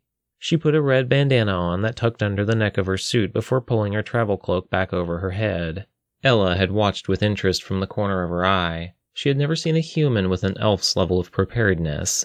In between a voyeuristic interest in Saladia's blade collection, Ella buckled her elvish mithril-infused tunic and leggings before sliding an elven longsword into a holster across her back opposite to the cross of her E eleven Meninga woodbow. Adjacent to the sword, Ella placed her preloaded multi-storage quiver across her back. Since money was no object, she had purchased a silver gauntlet with a mechanical buckler built into the forearm in case she encountered a tough melee fight. Richter said to expect both melee and ranged attacks. Behind her, Mulligan clutched a sheathed longsword in hand that he put on his belt and wrapped about his hip. Opposite to the sword, he tied a large alcohol flask. Even though it made him look silly, Mulligan wore a cloth helmet and a pair of fingerless leather gloves. He was about as ready for battle as an alcoholic priest could be. On the other side of the table, Waldo withdrew a mushroom from his pocket and popped it into his mouth. Dothori put a leather cap on her head that had two holes cut in the back for her pom-pom hair to poke through. She had her father's elvish dagger at her hip and wore a leather tunic over her chest. She wore a kid-sized woolen travel cloak over that and slipped on a pair of woolen gloves. Richter kicked open his trunk and wriggled into a fitting gold and tarnished silver plate breastplate with matching short mod leggings. He withdrew an old, slightly rusty double-bladed axe from the trunk. He put on a pair of large, gold-cuffed gauntlets that needed to be locked into his plate mail. The last thing he pulled out were a pair of boots that matched the rest of his uniform. He filled them with a bottle of oil before oiling parts of his glove and axe. Once he was finished, he withdrew a wooden suitcase and gave it to Saladia as they had discussed. Once everyone had their things, they climbed the steps and stood next to the helicopter as they drew closer to the center of the Harbinger's underbelly. Save for a beam of stormy gray horizon in all directions, everything beneath the Harbinger was dark as night. The party watched Richter negotiate with a slickered sailor who nodded. A few minutes later, three men carried the large barrel of Dorvan pitch that would serve as the fuel for the helicopter. Richter and two of the men guarded the fill nozzle to limit how much rainwater entered the tank, but the sea was so violent the effort was fruitless. They got as much in as they could while battling the up and down of the ship until it overflowed with black oil. Richter closed the nozzle and surveyed the sky. "Is everyone ready?" he called to the group. The company, looking thoroughly soaked and disheveled in their battle gear, collectively shrugged. "Okay, watch your heads! Oh, and hold on!" "Is that what these handlebars are for?" Saladia said facetiously to Ella. "Sorry we didn't get past prototype sixteen, Richter said. "Not encouraging." Mulligan cleared his throat. The three sailors took a step back off the platform and waved at the group. Richter pulled a ripcord on the side of the helicopter device. Everyone grabbed the handles reflexively as a dark red leather balloon the size of a small house opened up from the top of their helicopter. Almost immediately, the whole wooden deck of a launch pad was swept away with the wind. The balloon spun on a series of strings overhead as their boat became small in the distance below. The group of adventurers looked between one another, silently realizing how unsafe this entire rig was. Richter motioned them over to the boxy base of the helicopter. Everyone had wondered how in the world they were supposed to get inside the thing, but then they saw Richter press part of the wall, which then flipped around to an upright wall-mounted seatbelt system. He turned around and clipped the harness around his chest. There were twelve of these rigs around the whole helicopter, allowing an experienced troop to embark and disembark with relative haste. The simple press of the center button on the harness released the victim passenger from the rig to rush into action. The group strapped themselves in as Richter brought up a handheld device with several knobs for up and down, forward, backward, and side-to-side movements. The Dark Harbinger above stretched and yawned across the entire sky as they were halfway to the checkpoint. Saladia, long red hair tied into a tight bun at the back of her head, licked her lips as she put on a pair of goggles and kept the suitcase Richter had given to her at the ready. The balloon seemed to lull with their suddenly stunted ascent. Dothori looked up to see the balloon disengage as the helicopter blades whirred to life, seamlessly catching them without having to compensate for lost altitude. Below, the launch pad dropped and fell end over end toward the distant ocean. The whole getup felt light as a feather. They couldn't even see Maluda in the boat within the huge, writhing Adane Sea. It became quite dark as they drew closer to the structure. Richter pressed a button to launch a flare across the wall of the massive floating Harbinger. The thunder of their helicopter blades echoed off the panel of the mysterious floating artifact that slowly drifted on their right as Richter drew as close as he could to the wall. He yelled something and Saladia opened the suitcase he had given to her. She grabbed hold of the handles of the dual set of Dwarven wall magnets. The moment she did, the wind caught the suitcase that had housed them and sucked it from her grasp, leaving her with a magnet in each hand. Saladia put one finger on the button of her harness before raising the wall magnet to the slick metal panel of the Harbinger. There were ornate grooves etched into its every curve and being, giving it an artisan but alien look as the flare's smoky light began to fade on its descent. A light orb suddenly floated over Saladia's shoulder, courtesy of Waldo. There were two buttons on the grip of each wall magnet's handle. When Saladia pressed the left one, they glowed with an electric blue energy. Pressing the right button, the flat magnet shot forward, sticking to the metal wall. Powerful aluminum erector beams extended and retracted from the handle as Saladia pressed the button on the harness. Slipping into a terrifying freedom from the security of the helicopter, Saladia was pulled over the great nothing leading toward an almost certain death within the Black Sea below. The handle was pulled to the magnet against the wall, allowing Saladia to maneuver the deactivated magnet in her other hand. She activated it and let the left magnet smash into the wall, spreading her weight between each of her thin but toned arms. Saladia deactivated the right magnet and caught a sudden wind that whipped her back against the wall. She activated the right to stick before getting her footing in the wall's ornate etching. The group had briefly watched her get over the wall magnet's learning curve from the helicopter as they hovered across the stomach of the Harbinger toward the center. Saladia, feeling more confident in the magnetic device, continued across the wall toward the trapezoid-shaped door panel that she would have to crack before the bottom entrance could open for the others. Her cloak tugged painfully at her throat until she couldn't stand it anymore. She haphazardly slipped herself out of the heavy woolen cloak before allowing it to be taken by the wind. It took a few minutes to get the top part of the door where a puzzle of sorts was keeping the door locked. She realized why Richter had engineered the magnets the way he did. They fit perfectly in two different slots in the door. The only problem was that the slots weren't very close together, and they were on level horizontally. Saladia pressed one into the slot, then stood on the handle of the first magnet. There wasn't much to stand on. The wind blew between her chest and the wall, making her sway. Stretching across the wall to place the magnet above the second slot, she deactivated and activated the magnet until gravity carried her down to the second slot where it slipped inside. There was a click. Sharp spikes appeared on the panel over her. The panel teetered and began to fall. She pressed the button on the handle and was launched away from the wall on the retracting, crisscrossing metal beams of the wall magnet's mechanism before the rig was slapped against the wall by the heavy falling panel. Saladia kept her eyes closed and clutched the handle with both hands as in the same instant she was rocked and angled toward the sea. When she opened her eyes, the ocean of the world below was all around her, and the Dark Harbinger was directly above with the magnet mechanism trapped under the panel. Saladia took a deep breath and began climbing up the crisscrossing metal ratchet beams until she finally reached the panel. Leaning back, she was able to see that an opening had formed in the threshold above. Standing on the last of the exposed part of the ratchet beams, Saladia braced herself against the wall. Fear gripping her, she hopped ever so slightly and felt the ledge of the opening overhead beneath her gloved fingertips. She was able to pull herself up and look down a darkened corridor leading into the Dark Harbinger's underbelly. Cracking a torch, Saladia paused after her first step sank into the floor. Menacing mechanical traps whirred down the channel from the walls and floors. Spears jutted at odd intervals from every angle, walls full of knives hammered across her view, and saw blades randomly spun around the tops and bottoms of the passageway.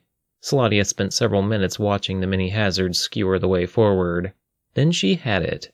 She waited for the first blade to come rushing across the floor before jumping onto that exact spot. Spears sprang up directly behind her. Before the saw blade could come back, she pressed against the right wall. As she skirted the passage, several wall blades shot through the corridor, stopping inches from her nose. Saladia continued, jogging along the wall to avoid a mess of traps that threatened to turn her into mincemeat. Literally jumping between a stack of spears, a wall of blades, and over a floor saw blade, Saladia landed in front of the door. Just as a knife shot from the wall, she stepped back, grabbed, and snapped it. There was no key, and picking the door wasn't possible. Saladia fluidly shoved the knife blade of the trap she had triggered seconds earlier into the flat hole that was formed in the door, turned it, and then felt the floor fall out from under her. She slipped and tumbled down ramps before falling through a chute into a large pool of glowing blue water. Saladia clambered onto the stone walkway leading out of the fountain and sopped down the corridor.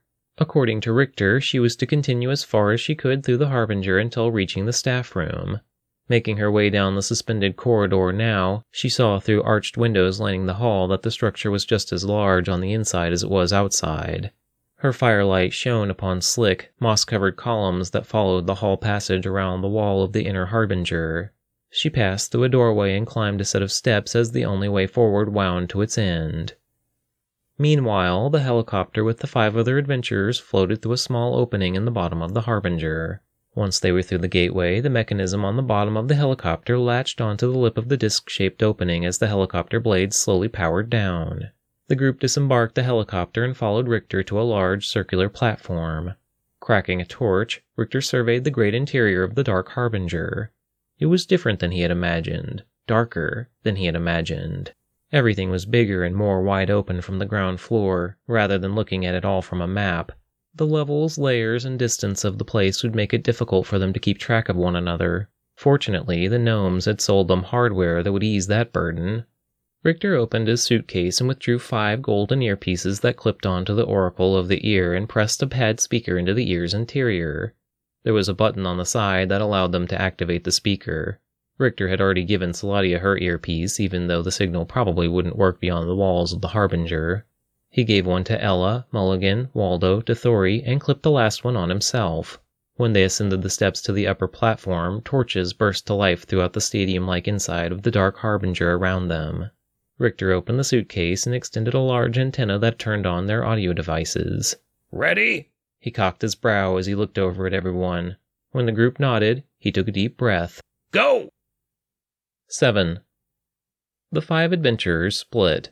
Mulligan and Waldo hurried up the ramp passage to the southeast and southwest points. Dothori and Richter went the other direction, along an annoyingly long set of steps that rounded a large arena. It covered at least half the floor space of the inner Dark Harbinger from what they could see. As the others hurried into their necessary directions, Ella dropped her satchel of extra arrows and drew her bow.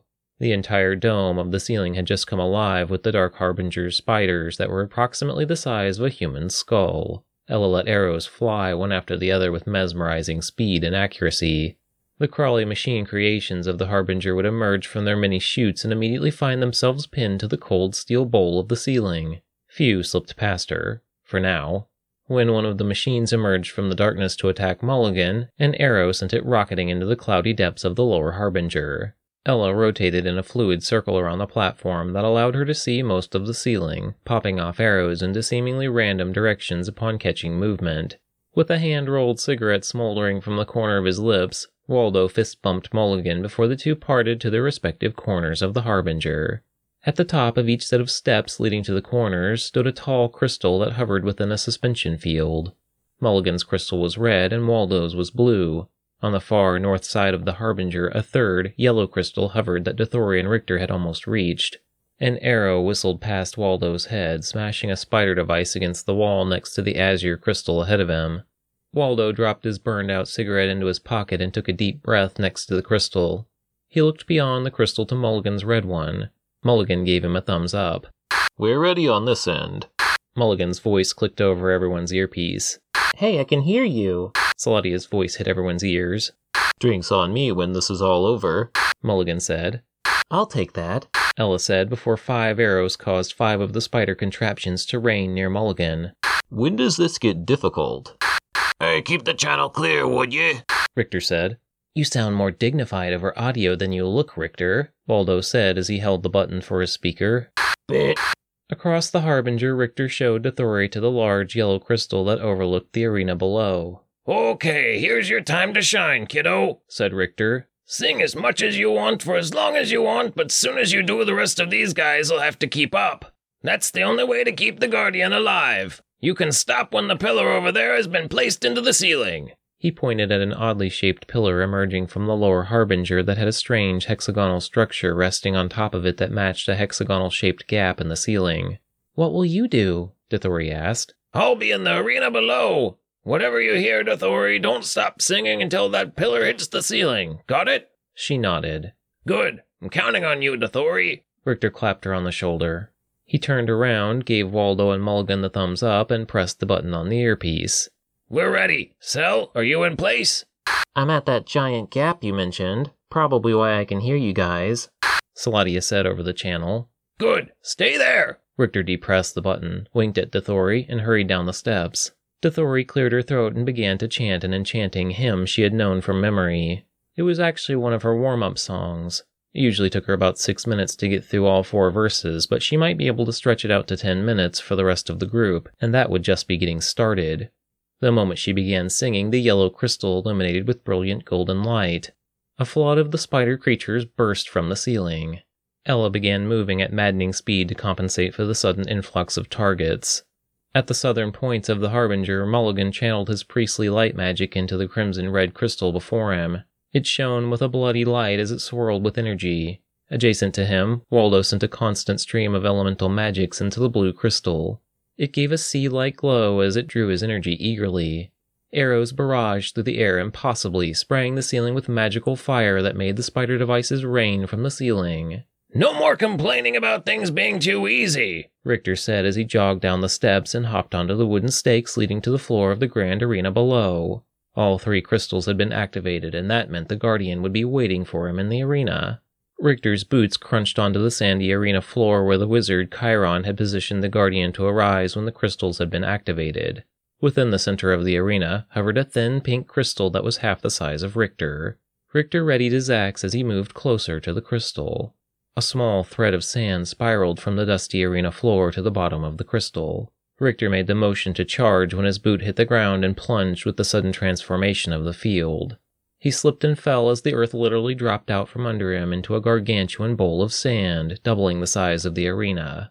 Richter's chest slammed into the descending hill of the bowl-shaped arena floor as the crystal summoned a whirlwind of sand that became a massive golem.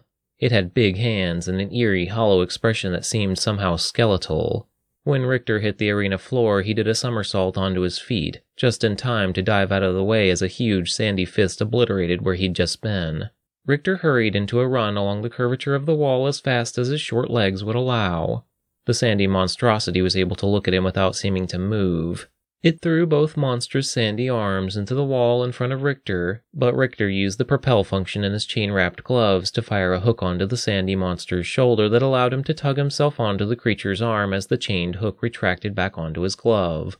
Richter leaped at the sand creature's melting face before it swatted him like a fly. "How's it going down there?" Saladia asked as Richter lifted his face from a mess of sand. "Not as well as I would have hoped." He pressed the button to reply. He shook the grit from his beard as he shoved into a run. The sand monster plunged another dusty strike at him, but Richter pulled himself out of the way once more with the gloves he'd had the gnomes design specifically for this battle. "Heads up!" Moldo's voice crackled over the speaker in his ear. A small sun rocketed over the rim of the arena and smashed into the sand monster's neck. He gave a huge groan as shards of glass exploded through the creature's warbled expression. Waldo had a very narrow line of sight on the creature and had firepower to spare. All the sand that consumed the crystal's defense dropped onto the ground, leaving the pink crystal hovering in front of him. Richter made for the crystal.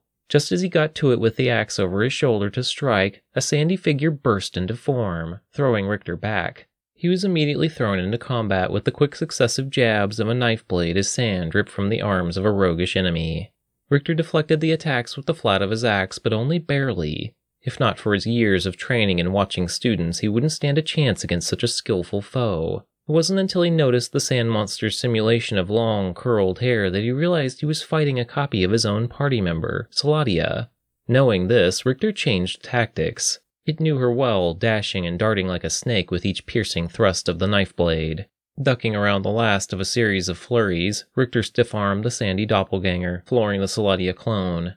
A swirling cloud of dust drew the figure to its feet, firing smoky arrow after arrow into Richter's armored torso. The sand arrows pushed him but puffed to dust on his chest until he could block the majority of the projectiles being fired from the now Ella copy with the flat of his axe. He moved in as he defended. He dove right and left before tumbling through the legs of the sandy elf duplicate. It fell into a cloud of sand swirling around the center of the arena as Richter rose to his feet. A towering mage-like figure formed into the sandy mist, clutching a familiar staff. It sent storms of sand raining after Richter as he pumped his legs in the opposite direction. He used his chain-hook gauntlets to pull himself from one part of the wall to the next. At last, he dropped the axe and jogged up the steep wall of the bowl-shaped arena until gravity's hold became too strong. Launching himself off the wall toward the massive Waldo copy, Richter raised his fist. He fired the hook at the crystal within the raging sandy tornado of power, catching it and pulling himself directly into the fray. The sandy Waldo foe began to collapse as Richter, the pink crystal clutched to his chest between his armored arms, crashed to the sandy floor of the arena. Using one meaty fist to hold the crystal down, he used his plate gauntlet to smash through it with the other. "All yours, Saladia!" Richter pressed the button at his earpiece. He watched the platform spear into the ceiling. The earth beneath his feet rumbled as the arena lifted and returned to its original setting. My crystal just went clear and fell down, Mulligan said over the channel. Mine too, said Waldo. Almost out of arrows, Ella yelled. Everybody get to Ella and prepare for melee! Richter released the button and looked up to see Dothori being harassed by a crowd of the mechanical spiders that were descending in the hundreds down the walls of the Harbinger. She was trapped. He kicked his axe into his fist and locked it in position at his back. He fired his gauntlet hook into the steps leading to her, pulling himself to the wall where he was able to clamber onto the walkway with barely enough time to recover and slash his axe through a series of the four-legged mechanical constructs. Dothori crossed her arms over her chest and yelled, scattering the machines with a wave of energy from her vocals. It allowed Richter a path to her as the spider machines overcrowded the walkway behind them. Richter grabbed Dothori's wrist and the two hurried down the steps as the whole faraway ceiling seemed to be alive with motion. A heavy rumbling filled the floor beneath their feet. They fought their way to Ella just as Mulligan and Waldo reunited with her. Hundreds of thousands of the skittering mechanical spiders overcrowded the walkways as the five adventurers pressed their backs together. They still had access to the stairwell leading to the helicopter. What now? Mulligan asked. Richter licked his lips and looked to the ceiling where Saladia was to fit the last piece of the puzzle that would disarm the whole Dark Harbinger. Come on, Sel. You can do it. Don't fail us now! His eyes darted around the room as he realized that there was a path leading to a platform that he hadn't understood before. He looked at the chain gauntlet. They'd lose their safe exit, but maybe it was worth it. This way! We need to get high! He drew his axe and charged a mess of the constructs that were closing in on them. You're the boss! Waldo rocketed a fireball at the bridge beyond Richter's position. The explosion sent dozens of spiders flying off the platform into the abyss while nuking everything within. Richter finished off the last of the constructs before turning to Waldo with his eyebrows and parts of his beard singed. Too close! Waldo shrugged and bared a grin sheepishly. They reached a much more narrow staircase that looked almost like ornate wall etching and climbed to a leveled-off series of steps. Mulligan batted the constructs away with his staff as they descended from the ceiling above while clutching the cold steel of the wall. The group made their way to the long platform that would put them at spitting distance to the staff once Saladia figured out her end. Once the large hexagonal platform entered the slot ahead, Saladia saw a funhouse of traps and wires blocking her path. She hurried through the gauntlet, disarming what she couldn't avoid. At one point, she turned to see the skeleton of an unfortunate adventurer hanging on a wire. Her skill took her all the way to the arcane traps and locked doors. Large illuminated seals were etched into the doors barring her passage. It's easy for wizards and sorcerers to bypass those seals with a few spells, but Saladia had to get creative. One door required the burst of a flame. She was able to wrap four torches together, light them, and press the fiery contraption to the door's seal in order to qualify its solution. It was, thankfully, the last of Chiron's defensive parameters as the door slid apart to reveal a long suspended walkway leading to a pedestal. Upon the center of the large stone mount stood the towering staff of Chiron. A beam of light shined from a cutout in the ceiling upon the majestic staff in the center of the room. Beyond the staff there was a large archway leading to the clouds and sky like one could easily escape if they wanted. Saladia looked around nervously, not seeing any traps. It couldn't be this easy. She tiptoed toward the staff as the light surrounding it seemed to intensify. Her eyes darted back and forth to the ceiling, to the floor, all around once more. There were no corpses, but she did remember that one other had come this far. That thief had tried to make off with the staff greedily and was punished for it. That could also have been some story Richter was making up. Saladia was roguish, had a taste for money, gold, and other niceties, but she never considered herself greedy. And yet, as she stepped up the last step leading to the rounded mount where the staff waited for her, her desire to keep the staff and understand its many functions drew near the eclipsing point of her friendship with the other party members.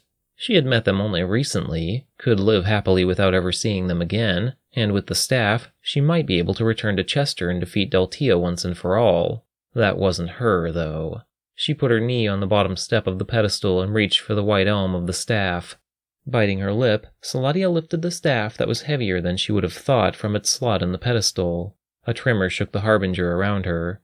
Saladia looked over her shoulder and around the room with the staff in hand. She reflexively moved back to the wall as she looked back and forth. The shaking throughout the building intensified. Saladia pushed off the wall and jogged to the window. Beyond it was a circular disc upon the roof of the Harbinger with a perfect circular hole the size of the staff's circumference.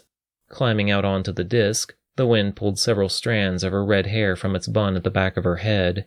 She withdrew the glide scroll that she'd had in her pack for the better part of a year and a half. It would give her fifteen minutes with the weight and glide of an eagle. The option to escape was there. Instead, Slotty positioned the staff over the hole and dropped it. A spiral slide opened beneath her, knocking her onto her back. She swirled around the central pillar with the staff spearing through the channel visibly below. The staff suddenly appeared and locked into position from the upside-down mount that was identical to the pedestal that Saladia had taken it from initially, except this one was on the ceiling in front of Richter and the rest of the party. The group gaped in awe at the staff as the Harbinger trembled around them. Thousands of the spider constructs had tracked them down and were scurrying over the platform in the hundreds toward the adventurers. A massive chunk of the ceiling fell, crashing dangerously close to the helicopter. Richter raised his glove and lined up the pedestal where his hook might be able to connect. He fired, but by some odd act of fortune, the hook grabbed the staff directly, pulling until it reached the ornate headpiece where it locked in place. "Ah!" Richter yelled and took a step back. He legitimately did not want to put all his weight on the staff, but the mechanism in the glove triggered, ratcheting the chain to reel him in. Another portion of the ceiling fell upon the path behind them, wiping out the scourge of mechanical monstrosities that were desperate to tear them apart. Ella grabbed the back metal shoulder blades of Richter's armor as he resisted the retracting chain. He clenched his teeth trying to disarm the device, but it kept pulling. Waldo, Dothori, and Mulligan all grabbed hold of Richter, the entire Harbinger coming to pieces before their eyes. Richter's boot slipped just as the platform gave way beneath him. He and all four of his companions were ratcheted through the air, swinging across the whole of the Dark Harbinger as everything collapsed around them. They were pulled directly to the staff, where Richter greedily grappled the staff's headpiece as Ella held onto his armor. Dothori was holding onto Ella's belt as she clutched her leg and thigh. Waldo was holding onto the locked cuff of Richter's ornate plate boot, with Mulligan on the other boot doing the same. A chute appeared, and Slotia suddenly plunged into Richter. "Ow!" she winced as her face struck the metal blade of his shoulder plate mail opposite to Ella. Grabbing onto Richter's arm for dear life, Slotia made five people hanging from the middle-aged dwarf's dangling figure. His fingers had a death grip on the staff's headpiece. A sudden easing of the staff in its position in the ceiling made Richter's eyes widen. A crack in the ceiling suddenly ripped through the mount holding the staff before breaking away on their left. The group collectively braced themselves as a plume of dust issued far beneath them. The staff held, but it began to loosen in its hold. "What are we supposed to do?" Ella yelled, disgusted from smelling Richter's armpits. I, I don't know! I never thought we'd get this far!" Richter said. The staff suddenly gave way, sliding out from its slot in the ceiling. Richter fired the chain hook at the broken part of the roof where it grabbed. The mass weight of him and his party tore the gauntlet in Richter's arm as they were whipped halfway to the platform where Ella had made her stand earlier. Instead of retracting and ratcheting them to the ceiling, the device creaked, popping and snapping around his wrist. The chain began to unravel and they free fell toward the ground below. Richter angrily grabbed the chain to stop them. The metal fingers of his glove scalded the flesh of his skin beneath with the friction of their falling against the chain. The group of them fell safely to the disc of the floor as more of the Harbinger broke apart. The sensation of a different kind of falling took them as they looked between one another. With the staff no longer powering the Dark Harbinger, the whole construct was dropping through the air toward the sea with them on board. Six of them jogged down the quaking steps of the structure toward their helicopter at the bottom of the ship. Before they could get halfway to the helicopter, that entire wall of the Harbinger collapsed inward upon their only method of escape. Halting on the steps, Dothori and Saladia turned to go back when another chunk of the roof trapped them on several yards of stairs without any conceivable way out. Waldo was still watching the helicopter cartwheel toward the distant sea below in shambles. Just like that, Richter's efforts were dashed. He had a solution to everything involving the Harbinger, but without the helicopter to get them out, he had no backup plan. Mulligan withdrew the flask he had brought with him and upended it into his gullet. Waldo, hands shaking, slowly lit a cigarette. Beyond them, the storm clouds of the maelstrom below were beginning to rush by. Richter turned and Saladia placed a scroll in his hand. "Don't say I never did anything for you." She spoke lowly before speaking up to the group. "Everyone grab Richter!" Propping the staff in the crook of his arm, Richter unrolled the scroll to see the rather uncommon glide spell some sorcerer had scribed for her. It allowed the caster to shed the burden of two thousand five hundred pounds while giving them the eagle-like flight and bone density for ten minutes. It briefly occurred to him that she could have attempted to escape with the staff if she had chosen. She hadn't. Richter glanced at her as Dothori grabbed Richter's shoulder. Ella grabbed his other shoulder as Saladia climbed onto his back. "Okay, this is starting to feel like a hate crime," he grunted. "Leave us with the legs, eh?" Mulligan drunkenly gripped the plate waist of his short leggings. Waldo did the same on the other side. "You two smell absolutely horrible!" Richter scoffed and then read the scroll that sounded like nonsense to everyone listening. When he pronounced each word correctly, the word on the scroll lit up with blue light. Once he reached the end, the scroll incinerated itself and the group slowly floated off the ground. "Whoa, this is pretty cool!" "The roof, Richter!" Ella cried. He looked up to see a large piece of the roof coming toward them. He swam around it with ease. They were still falling, but with far less speed than before. The group of them emerged from the broken opening at the top of the Dark Harbinger as it descended through the great sheets of rain. They were buffeted with wind and sleet like an eagle would be under the same conditions. Everyone held on for dear life as the sleet turned to rain. Lightning lit the vast sea below. They glided with Richter's horizontal form. Far below them, the Dark Harbinger's massive being slowly, silently, dipped and slid into the black ocean. "Dothori!" Richter yelled once the weather calmed around them.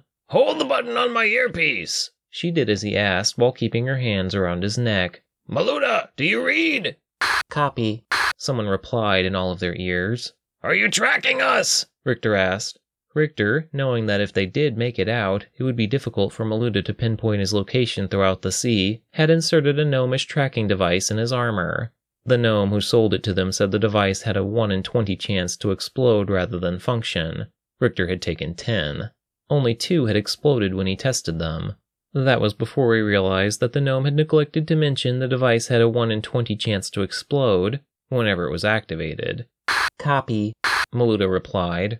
Richter looked around the ocean that was getting bigger and more daunting the closer they drew. He didn't see them. "Where are you?" "Waiting for the to stop hitting the fan," Maluda yelled. "Don't worry, Richter, I'm tracking you." Boom! Richter's eyes widened as he winced. The device had literally just exploded at the small of his back. He ground his teeth, the searing pain scalding his flesh. "You just disappeared," she said. "Yeah, I expect I did," Richter growled. "Activate the other one." "Got you. See if you can meet us northwest of your position." "I don't know what northwest is," Richter yelled. "Okay, Dothori," Richter spoke loudly. She depressed the button. "Can any of you do anything about sharks?" No one replied as they glided toward the ocean's churning surface. The clouds were beginning to move away from their position as the wind chilled their faces. "Guys, I think we can call this a success," Mulligan said. "I don't think you can say that until we're at least on the boat," Waldo replied. "We should make a club," Dothori laughed. "A club that only we would want to be in?" Mulligan asked. "You guys have nearly gotten me killed enough that I don't think I can take part in another mission. This was a disaster." Ella shook her head. "You got some new equipment out of it. You'll probably get some reward gold." Saladia pursed her lips from where she was hanging off of Richter. "Guys, what are we gonna tell King Fillmore when we get back?" Richter asked. "Give him the bloody staff, demand payment, and be gone," Waldo said. "What's hard about it?" "With a staff like this, Fillmore could wipe us from the face of the planet with a quick flick of his wrist," Richter said. "He already wants me dead for lying to him about my prior position." "Omine, here we go," Saladia said glumly as the six of them soared above the crest of the waves for as long as possible. Richter splashed into the water as the group almost immediately scattered. Dothori and Saladia came back still clinging onto Richter as everyone else suddenly found themselves upon the deck of an emerging ship. Maluda had tracked them to a T using the submarine feature of the ship. The three were quickly helped up with a few ropes from the sailors. Richter's gravity was off for another minute before he slipped and fell. He groaned as he got up. Everyone had thought this boat was pretty cool until they saw the dozens of sailors rushing up from below deck with buckets of water in hand. Maluda and her first mate emerged from the stairs looking irritated. "We're on our way back," said Maluda, "but if you ever hire me again, we're taking my ship. This pile of garbage is coming to pieces." "It was built by gnomes, what did you expect?" Richter shrugged. "Boom!" The other tracker exploded. Richter was too ecstatic with their success to care. He bit his lip through the pain as he turned and looked to the great storm behind them. The Dark Harbinger was no longer an eyesore to be avoided for fear of misfortune.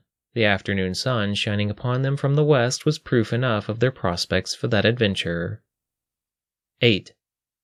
Within the royal throne room of the Rainfall Castle, King Fillmore listened to financial requests from several of the scholars from the nearby Rainfall University. He held up a hand to the mustached man who was speaking as one of his muddy road guards hurried into the royal hall. He haphazardly dropped to one knee before the king, smearing mud and manure from the bottom of his boot. "We've received word from Richter," the guard said. "Who?" The king wrinkled his brow. "Oh, Richter. I'm assuming you found his charred corpse somewhere in the fields. Last I heard, he was being chased across the countryside by a dragon." "No, sir," the guard swallowed as he lifted his eyes to the king. "According to the Rainfall Coast Guard, the Dark Harbinger has vanished from the sky as of yesterday evening. Then this morning I recovered an arrow with a note tied to it. Thought some bastard was shooting at me, but realized they just wanted me to give this to you." The guard gave the king's assistant the note. The king unfurled it to scan the words written within. By the end, the king rolled his eyes, shook his head, and crumpled the note. He then got to his feet, making the scholars drop to their knees. "Oh, piss off, I wasn't going to give you any money anyway." He marched away to change into his travel garb. An hour later, he and a troop of fifty rode out across the drizzle-covered countryside. They carried with them a huge bounty of close to two hundred thousand gold. They descended to a flat plain that was covered with spring flowers. King Fillmore was able to see the fat dwarf upon a pony in the field in the distance. The troop hurried to a gallop as they made for him. Upon their approach, Richter dismounted his horse and positioned himself in a bow on the rock wall amidst the flowers swaying gently in the wind. The king and his guard surrounded Richter against the base of the tall rock formation. "So, you didn't get eaten by a dragon, and you were successful in your acquisition?" "Yes, sir," Richter nodded to King Fillmore. "I'll have the staff ready for you whenever you return to your castle." The king wore a permanent, irritated snarl. "You set up this whole scheme so I wouldn't lob off your head, didn't you?" Richter shrugged. "Yeah, I suppose I did. Knowing how you treated my people nearly two decades ago, I wouldn't trust a damn word from that bastard backstabbing mouth of yours." The king's eyes lit up as he looked taken aback. An audible intake of air issued from his men at the same time. "How dare you, dwarf!" Fillmore spat. "I should have you slaughtered where you stand." Uh, uh, uh. Richter waved a finger at Fillmore before he lifted it over his shoulder. Two hooded archers suddenly appeared from the cliffs overhead with their bows trained upon the king. "We really don't want trouble, we just want our money and then we'll be on our way." "And what if I just kill you where you stand?" the king asked. "You're not going to kill me because then this whole thing would have been a complete waste of time. We have the staff, as I mentioned in the note. You have our money in that card at the back of your train. You're going to let us go with the money and you'll find your staff in the Rainfall Treasury. Any deviation from that plan and you'll never see that staff in this lifetime." The king's eye twitched at being boxed in like this. "How do I know you'll deliver on your end?" Richter shrugged again. "I guess you kinda don't. You know the Harbinger is gone, so you can assume I have the staff." "It's a lot of trust on my part, Richter, and it seems as though I'm being played." Fillmore gave a sarcastic smirk before looking up to the archers. "On the other hand, you leave me with very little choice." "Do you want the staff or not?" Richter asked. King Fillmore gave a heavy sigh. "Fine, we'll leave the card for you, but so help me Omine, if I ever see your ugly face in Rainfall again, I'll cut it off myself." The king turned his horse around and trotted back from whence he came. The whole train of his guard wheeled around and followed him back to the road far in the distance beneath the foggy gray sky. Ten minutes later, the only thing that remained in the field was the cart full of their reward money for the quest. Saladia, Ella, and Richter descended upon the cart, counting the many stacks of gold coins. "It's all here," Saladia said. "I'll have Waldo send the signal." Richter nodded and closed up the cart. They were able to hook their horses to the cart and draw it back to the docks where Maluda was waiting. She and her men helped load the treasure onto the ship before they departed for Rainfall to pick up Mulligan and Dothori along with the essentials for a long voyage. They were headed back to Sharton, where they could actually enjoy the fruits of their labor. When King Fillmore returned to the castle, he found that Richter did not fail to deliver. Sitting in the king's treasury, within a hand-carved wooden mount, The staff was positioned in an upright position for them to see. There was an ugly cut in the headpiece where Richter's hook had scarred the staff's pearl finish. He picked up the staff from the mount and held it in his hands. The power coursed between his fingers. He could feel it like a current of electricity. A sinister grin spread across Fillmore's face. He licked his lips before turning on one of his assistants. The man held up his hands as Fillmore tried to kill him with his intention. Instead, Fillmore himself ruptured and exploded as the staff clattered to the floor amidst the disgusting mess that had once been the king. The guard, shivering as he looked at his blood-splattered hands, shrieked and looked from the staff to the king's crown that lay on its side. He swallowed hard before bending over to pick up the long, seemingly harmless stick. "Leave it," Zachary Fillmore ordered from the doorway. Y- yes, my lord." He bowed and stepped back as Zachary slowly picked up the staff in front of him. Zachary squinted at it as he examined its smooth, electrifying touch. "Interesting." He grinned as he looked at the mess of his father before him. Zachary placed the staff back in its mount. "Go fetch someone to clean this up," he ordered without a bit of remorse or sadness. The guard hurried away as Zachary leaned against the wall next to the threshold. He observed the staff from the shadows as his men made to clean up the blood that was seeping into the cobblestone floor. nine. Two weeks later, Sladia and Richter stood before the abandoned bar that overlooked the balcony on the sixth floor of the tower city of Row. Far in the distance below, they could see the rolling green fields surrounding the city. Richter tried the doorknob. It came off in his hand. He scoffed and yanked the door open. There had been multiple riots in the building since the recent regime change. The two slipped in through the opening in the door, crunching over pieces of broken glass. Richter walked over and sat at the dusty, ransacked bar. He turned around on the seat, surveying the steps leading to the bedrooms upstairs. Sladia sat next to him. "What do you think?" "I think it's perfect." He felt content as he looked around the silent mess around them. They could hear the street traffic outside as pedestrians made their way through the city. A minute later, the door pushed open. A short man in a nice doublet squeezed through the mess blocking the entrance. "Oh, I see you two have already arrived," he sighed. "We'll take it," Richter grunted. "But you haven't even seen the place," the man said. "Yeah, and we'll take it," Richter said. "Oh, okay." The man looked to Saladia, who lifted a hand with a grin to confirm her partner's decision. "Do you think we could get Marv to relocate to Rho?" Richter asked. "Maybe. Depends on how much cash we pull in after we get started," Saladia said. "We'll pull in cash. Don't you worry about that," said Richter. "With the meat I have in mind, we'll be swimming in cash before we close out our first quarter." "You think so?" Saladia asked. "I guarantee it." "So it's a done deal, then?" the realtor asked, adjusting his glasses on his nose. Richter held out his hand. The man shook Richter's and then Saladia's hands. "In that case, we just have a little paperwork to do, some notaries, and then you guys will be able to move in possibly by the end of the week. Before I get out the papers, I'm required to ask what you plan to do with the establishment. It's a given that you'll probably be making a bar, but what did you two have in mind as a title for your business?" Richter and Saladia looked at one another. "You got us, we're making a bar," said Richter. "But we also plan on pioneering the League of Extraordinary Heroes from this location. We'll be the go-to source for finding the right adventurer for the right quest." "We've already received multiple inquiries after our last mission. Even if the king did explode himself shortly after we completed it, not our problem. He should have known the risks," Sladia shrugged. "So, the League of Extraordinary Heroes?" The man cocked his brow at the two as he jotted that down on his notepad. "Till we come up with a better name, sure," Richter said. "All right, then. In that case, I'll see you two soon."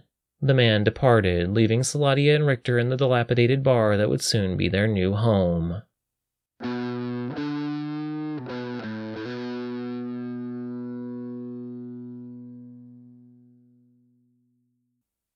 You know, I think I'm a big softie at heart. All of these guys were supposed to die except Richter and Saladia. The original outline I had in my head was of an advanced Dungeons and Dragons group, powering through a dangerous dungeon as each person gets picked off. The acquiring of the staff actually required the deaths of multiple adventurers. But who would want to play that dungeon? Or with a D M who killed their characters as part of the story? That's one thing I learned from my time of playing D and D in high school. You gotta have a good story, otherwise the whole thing is a bunch of math and creativity for nothing. If you don't learn something about yourself along the way, it's not worth playing at all. That's why I both gravitated to the game and also moved beyond it relatively quickly. Now I make D M calculations for all my stories based on my own grasp of physics. There are no dice, but you can do the math in your head. As for our new heroes, you can tell there will be more adventures to come for this band of travelers. I went easy on them this time, but I won't make the same mistake twice. I hope you guys enjoyed this one. See you next time. The Apocalypse Theater Podcast was produced, directed, written, and voiced by Benjamin Allen. If you'd like to support our podcast, be sure to subscribe, leave a good review, like, or check out our donation page on the contacts page of our website. You can also purchase my books and audiobooks in the future. Visit e k publishing media dot com for more information. The Apocalypse Theater Podcast is an E K Publishing Media production twenty twenty.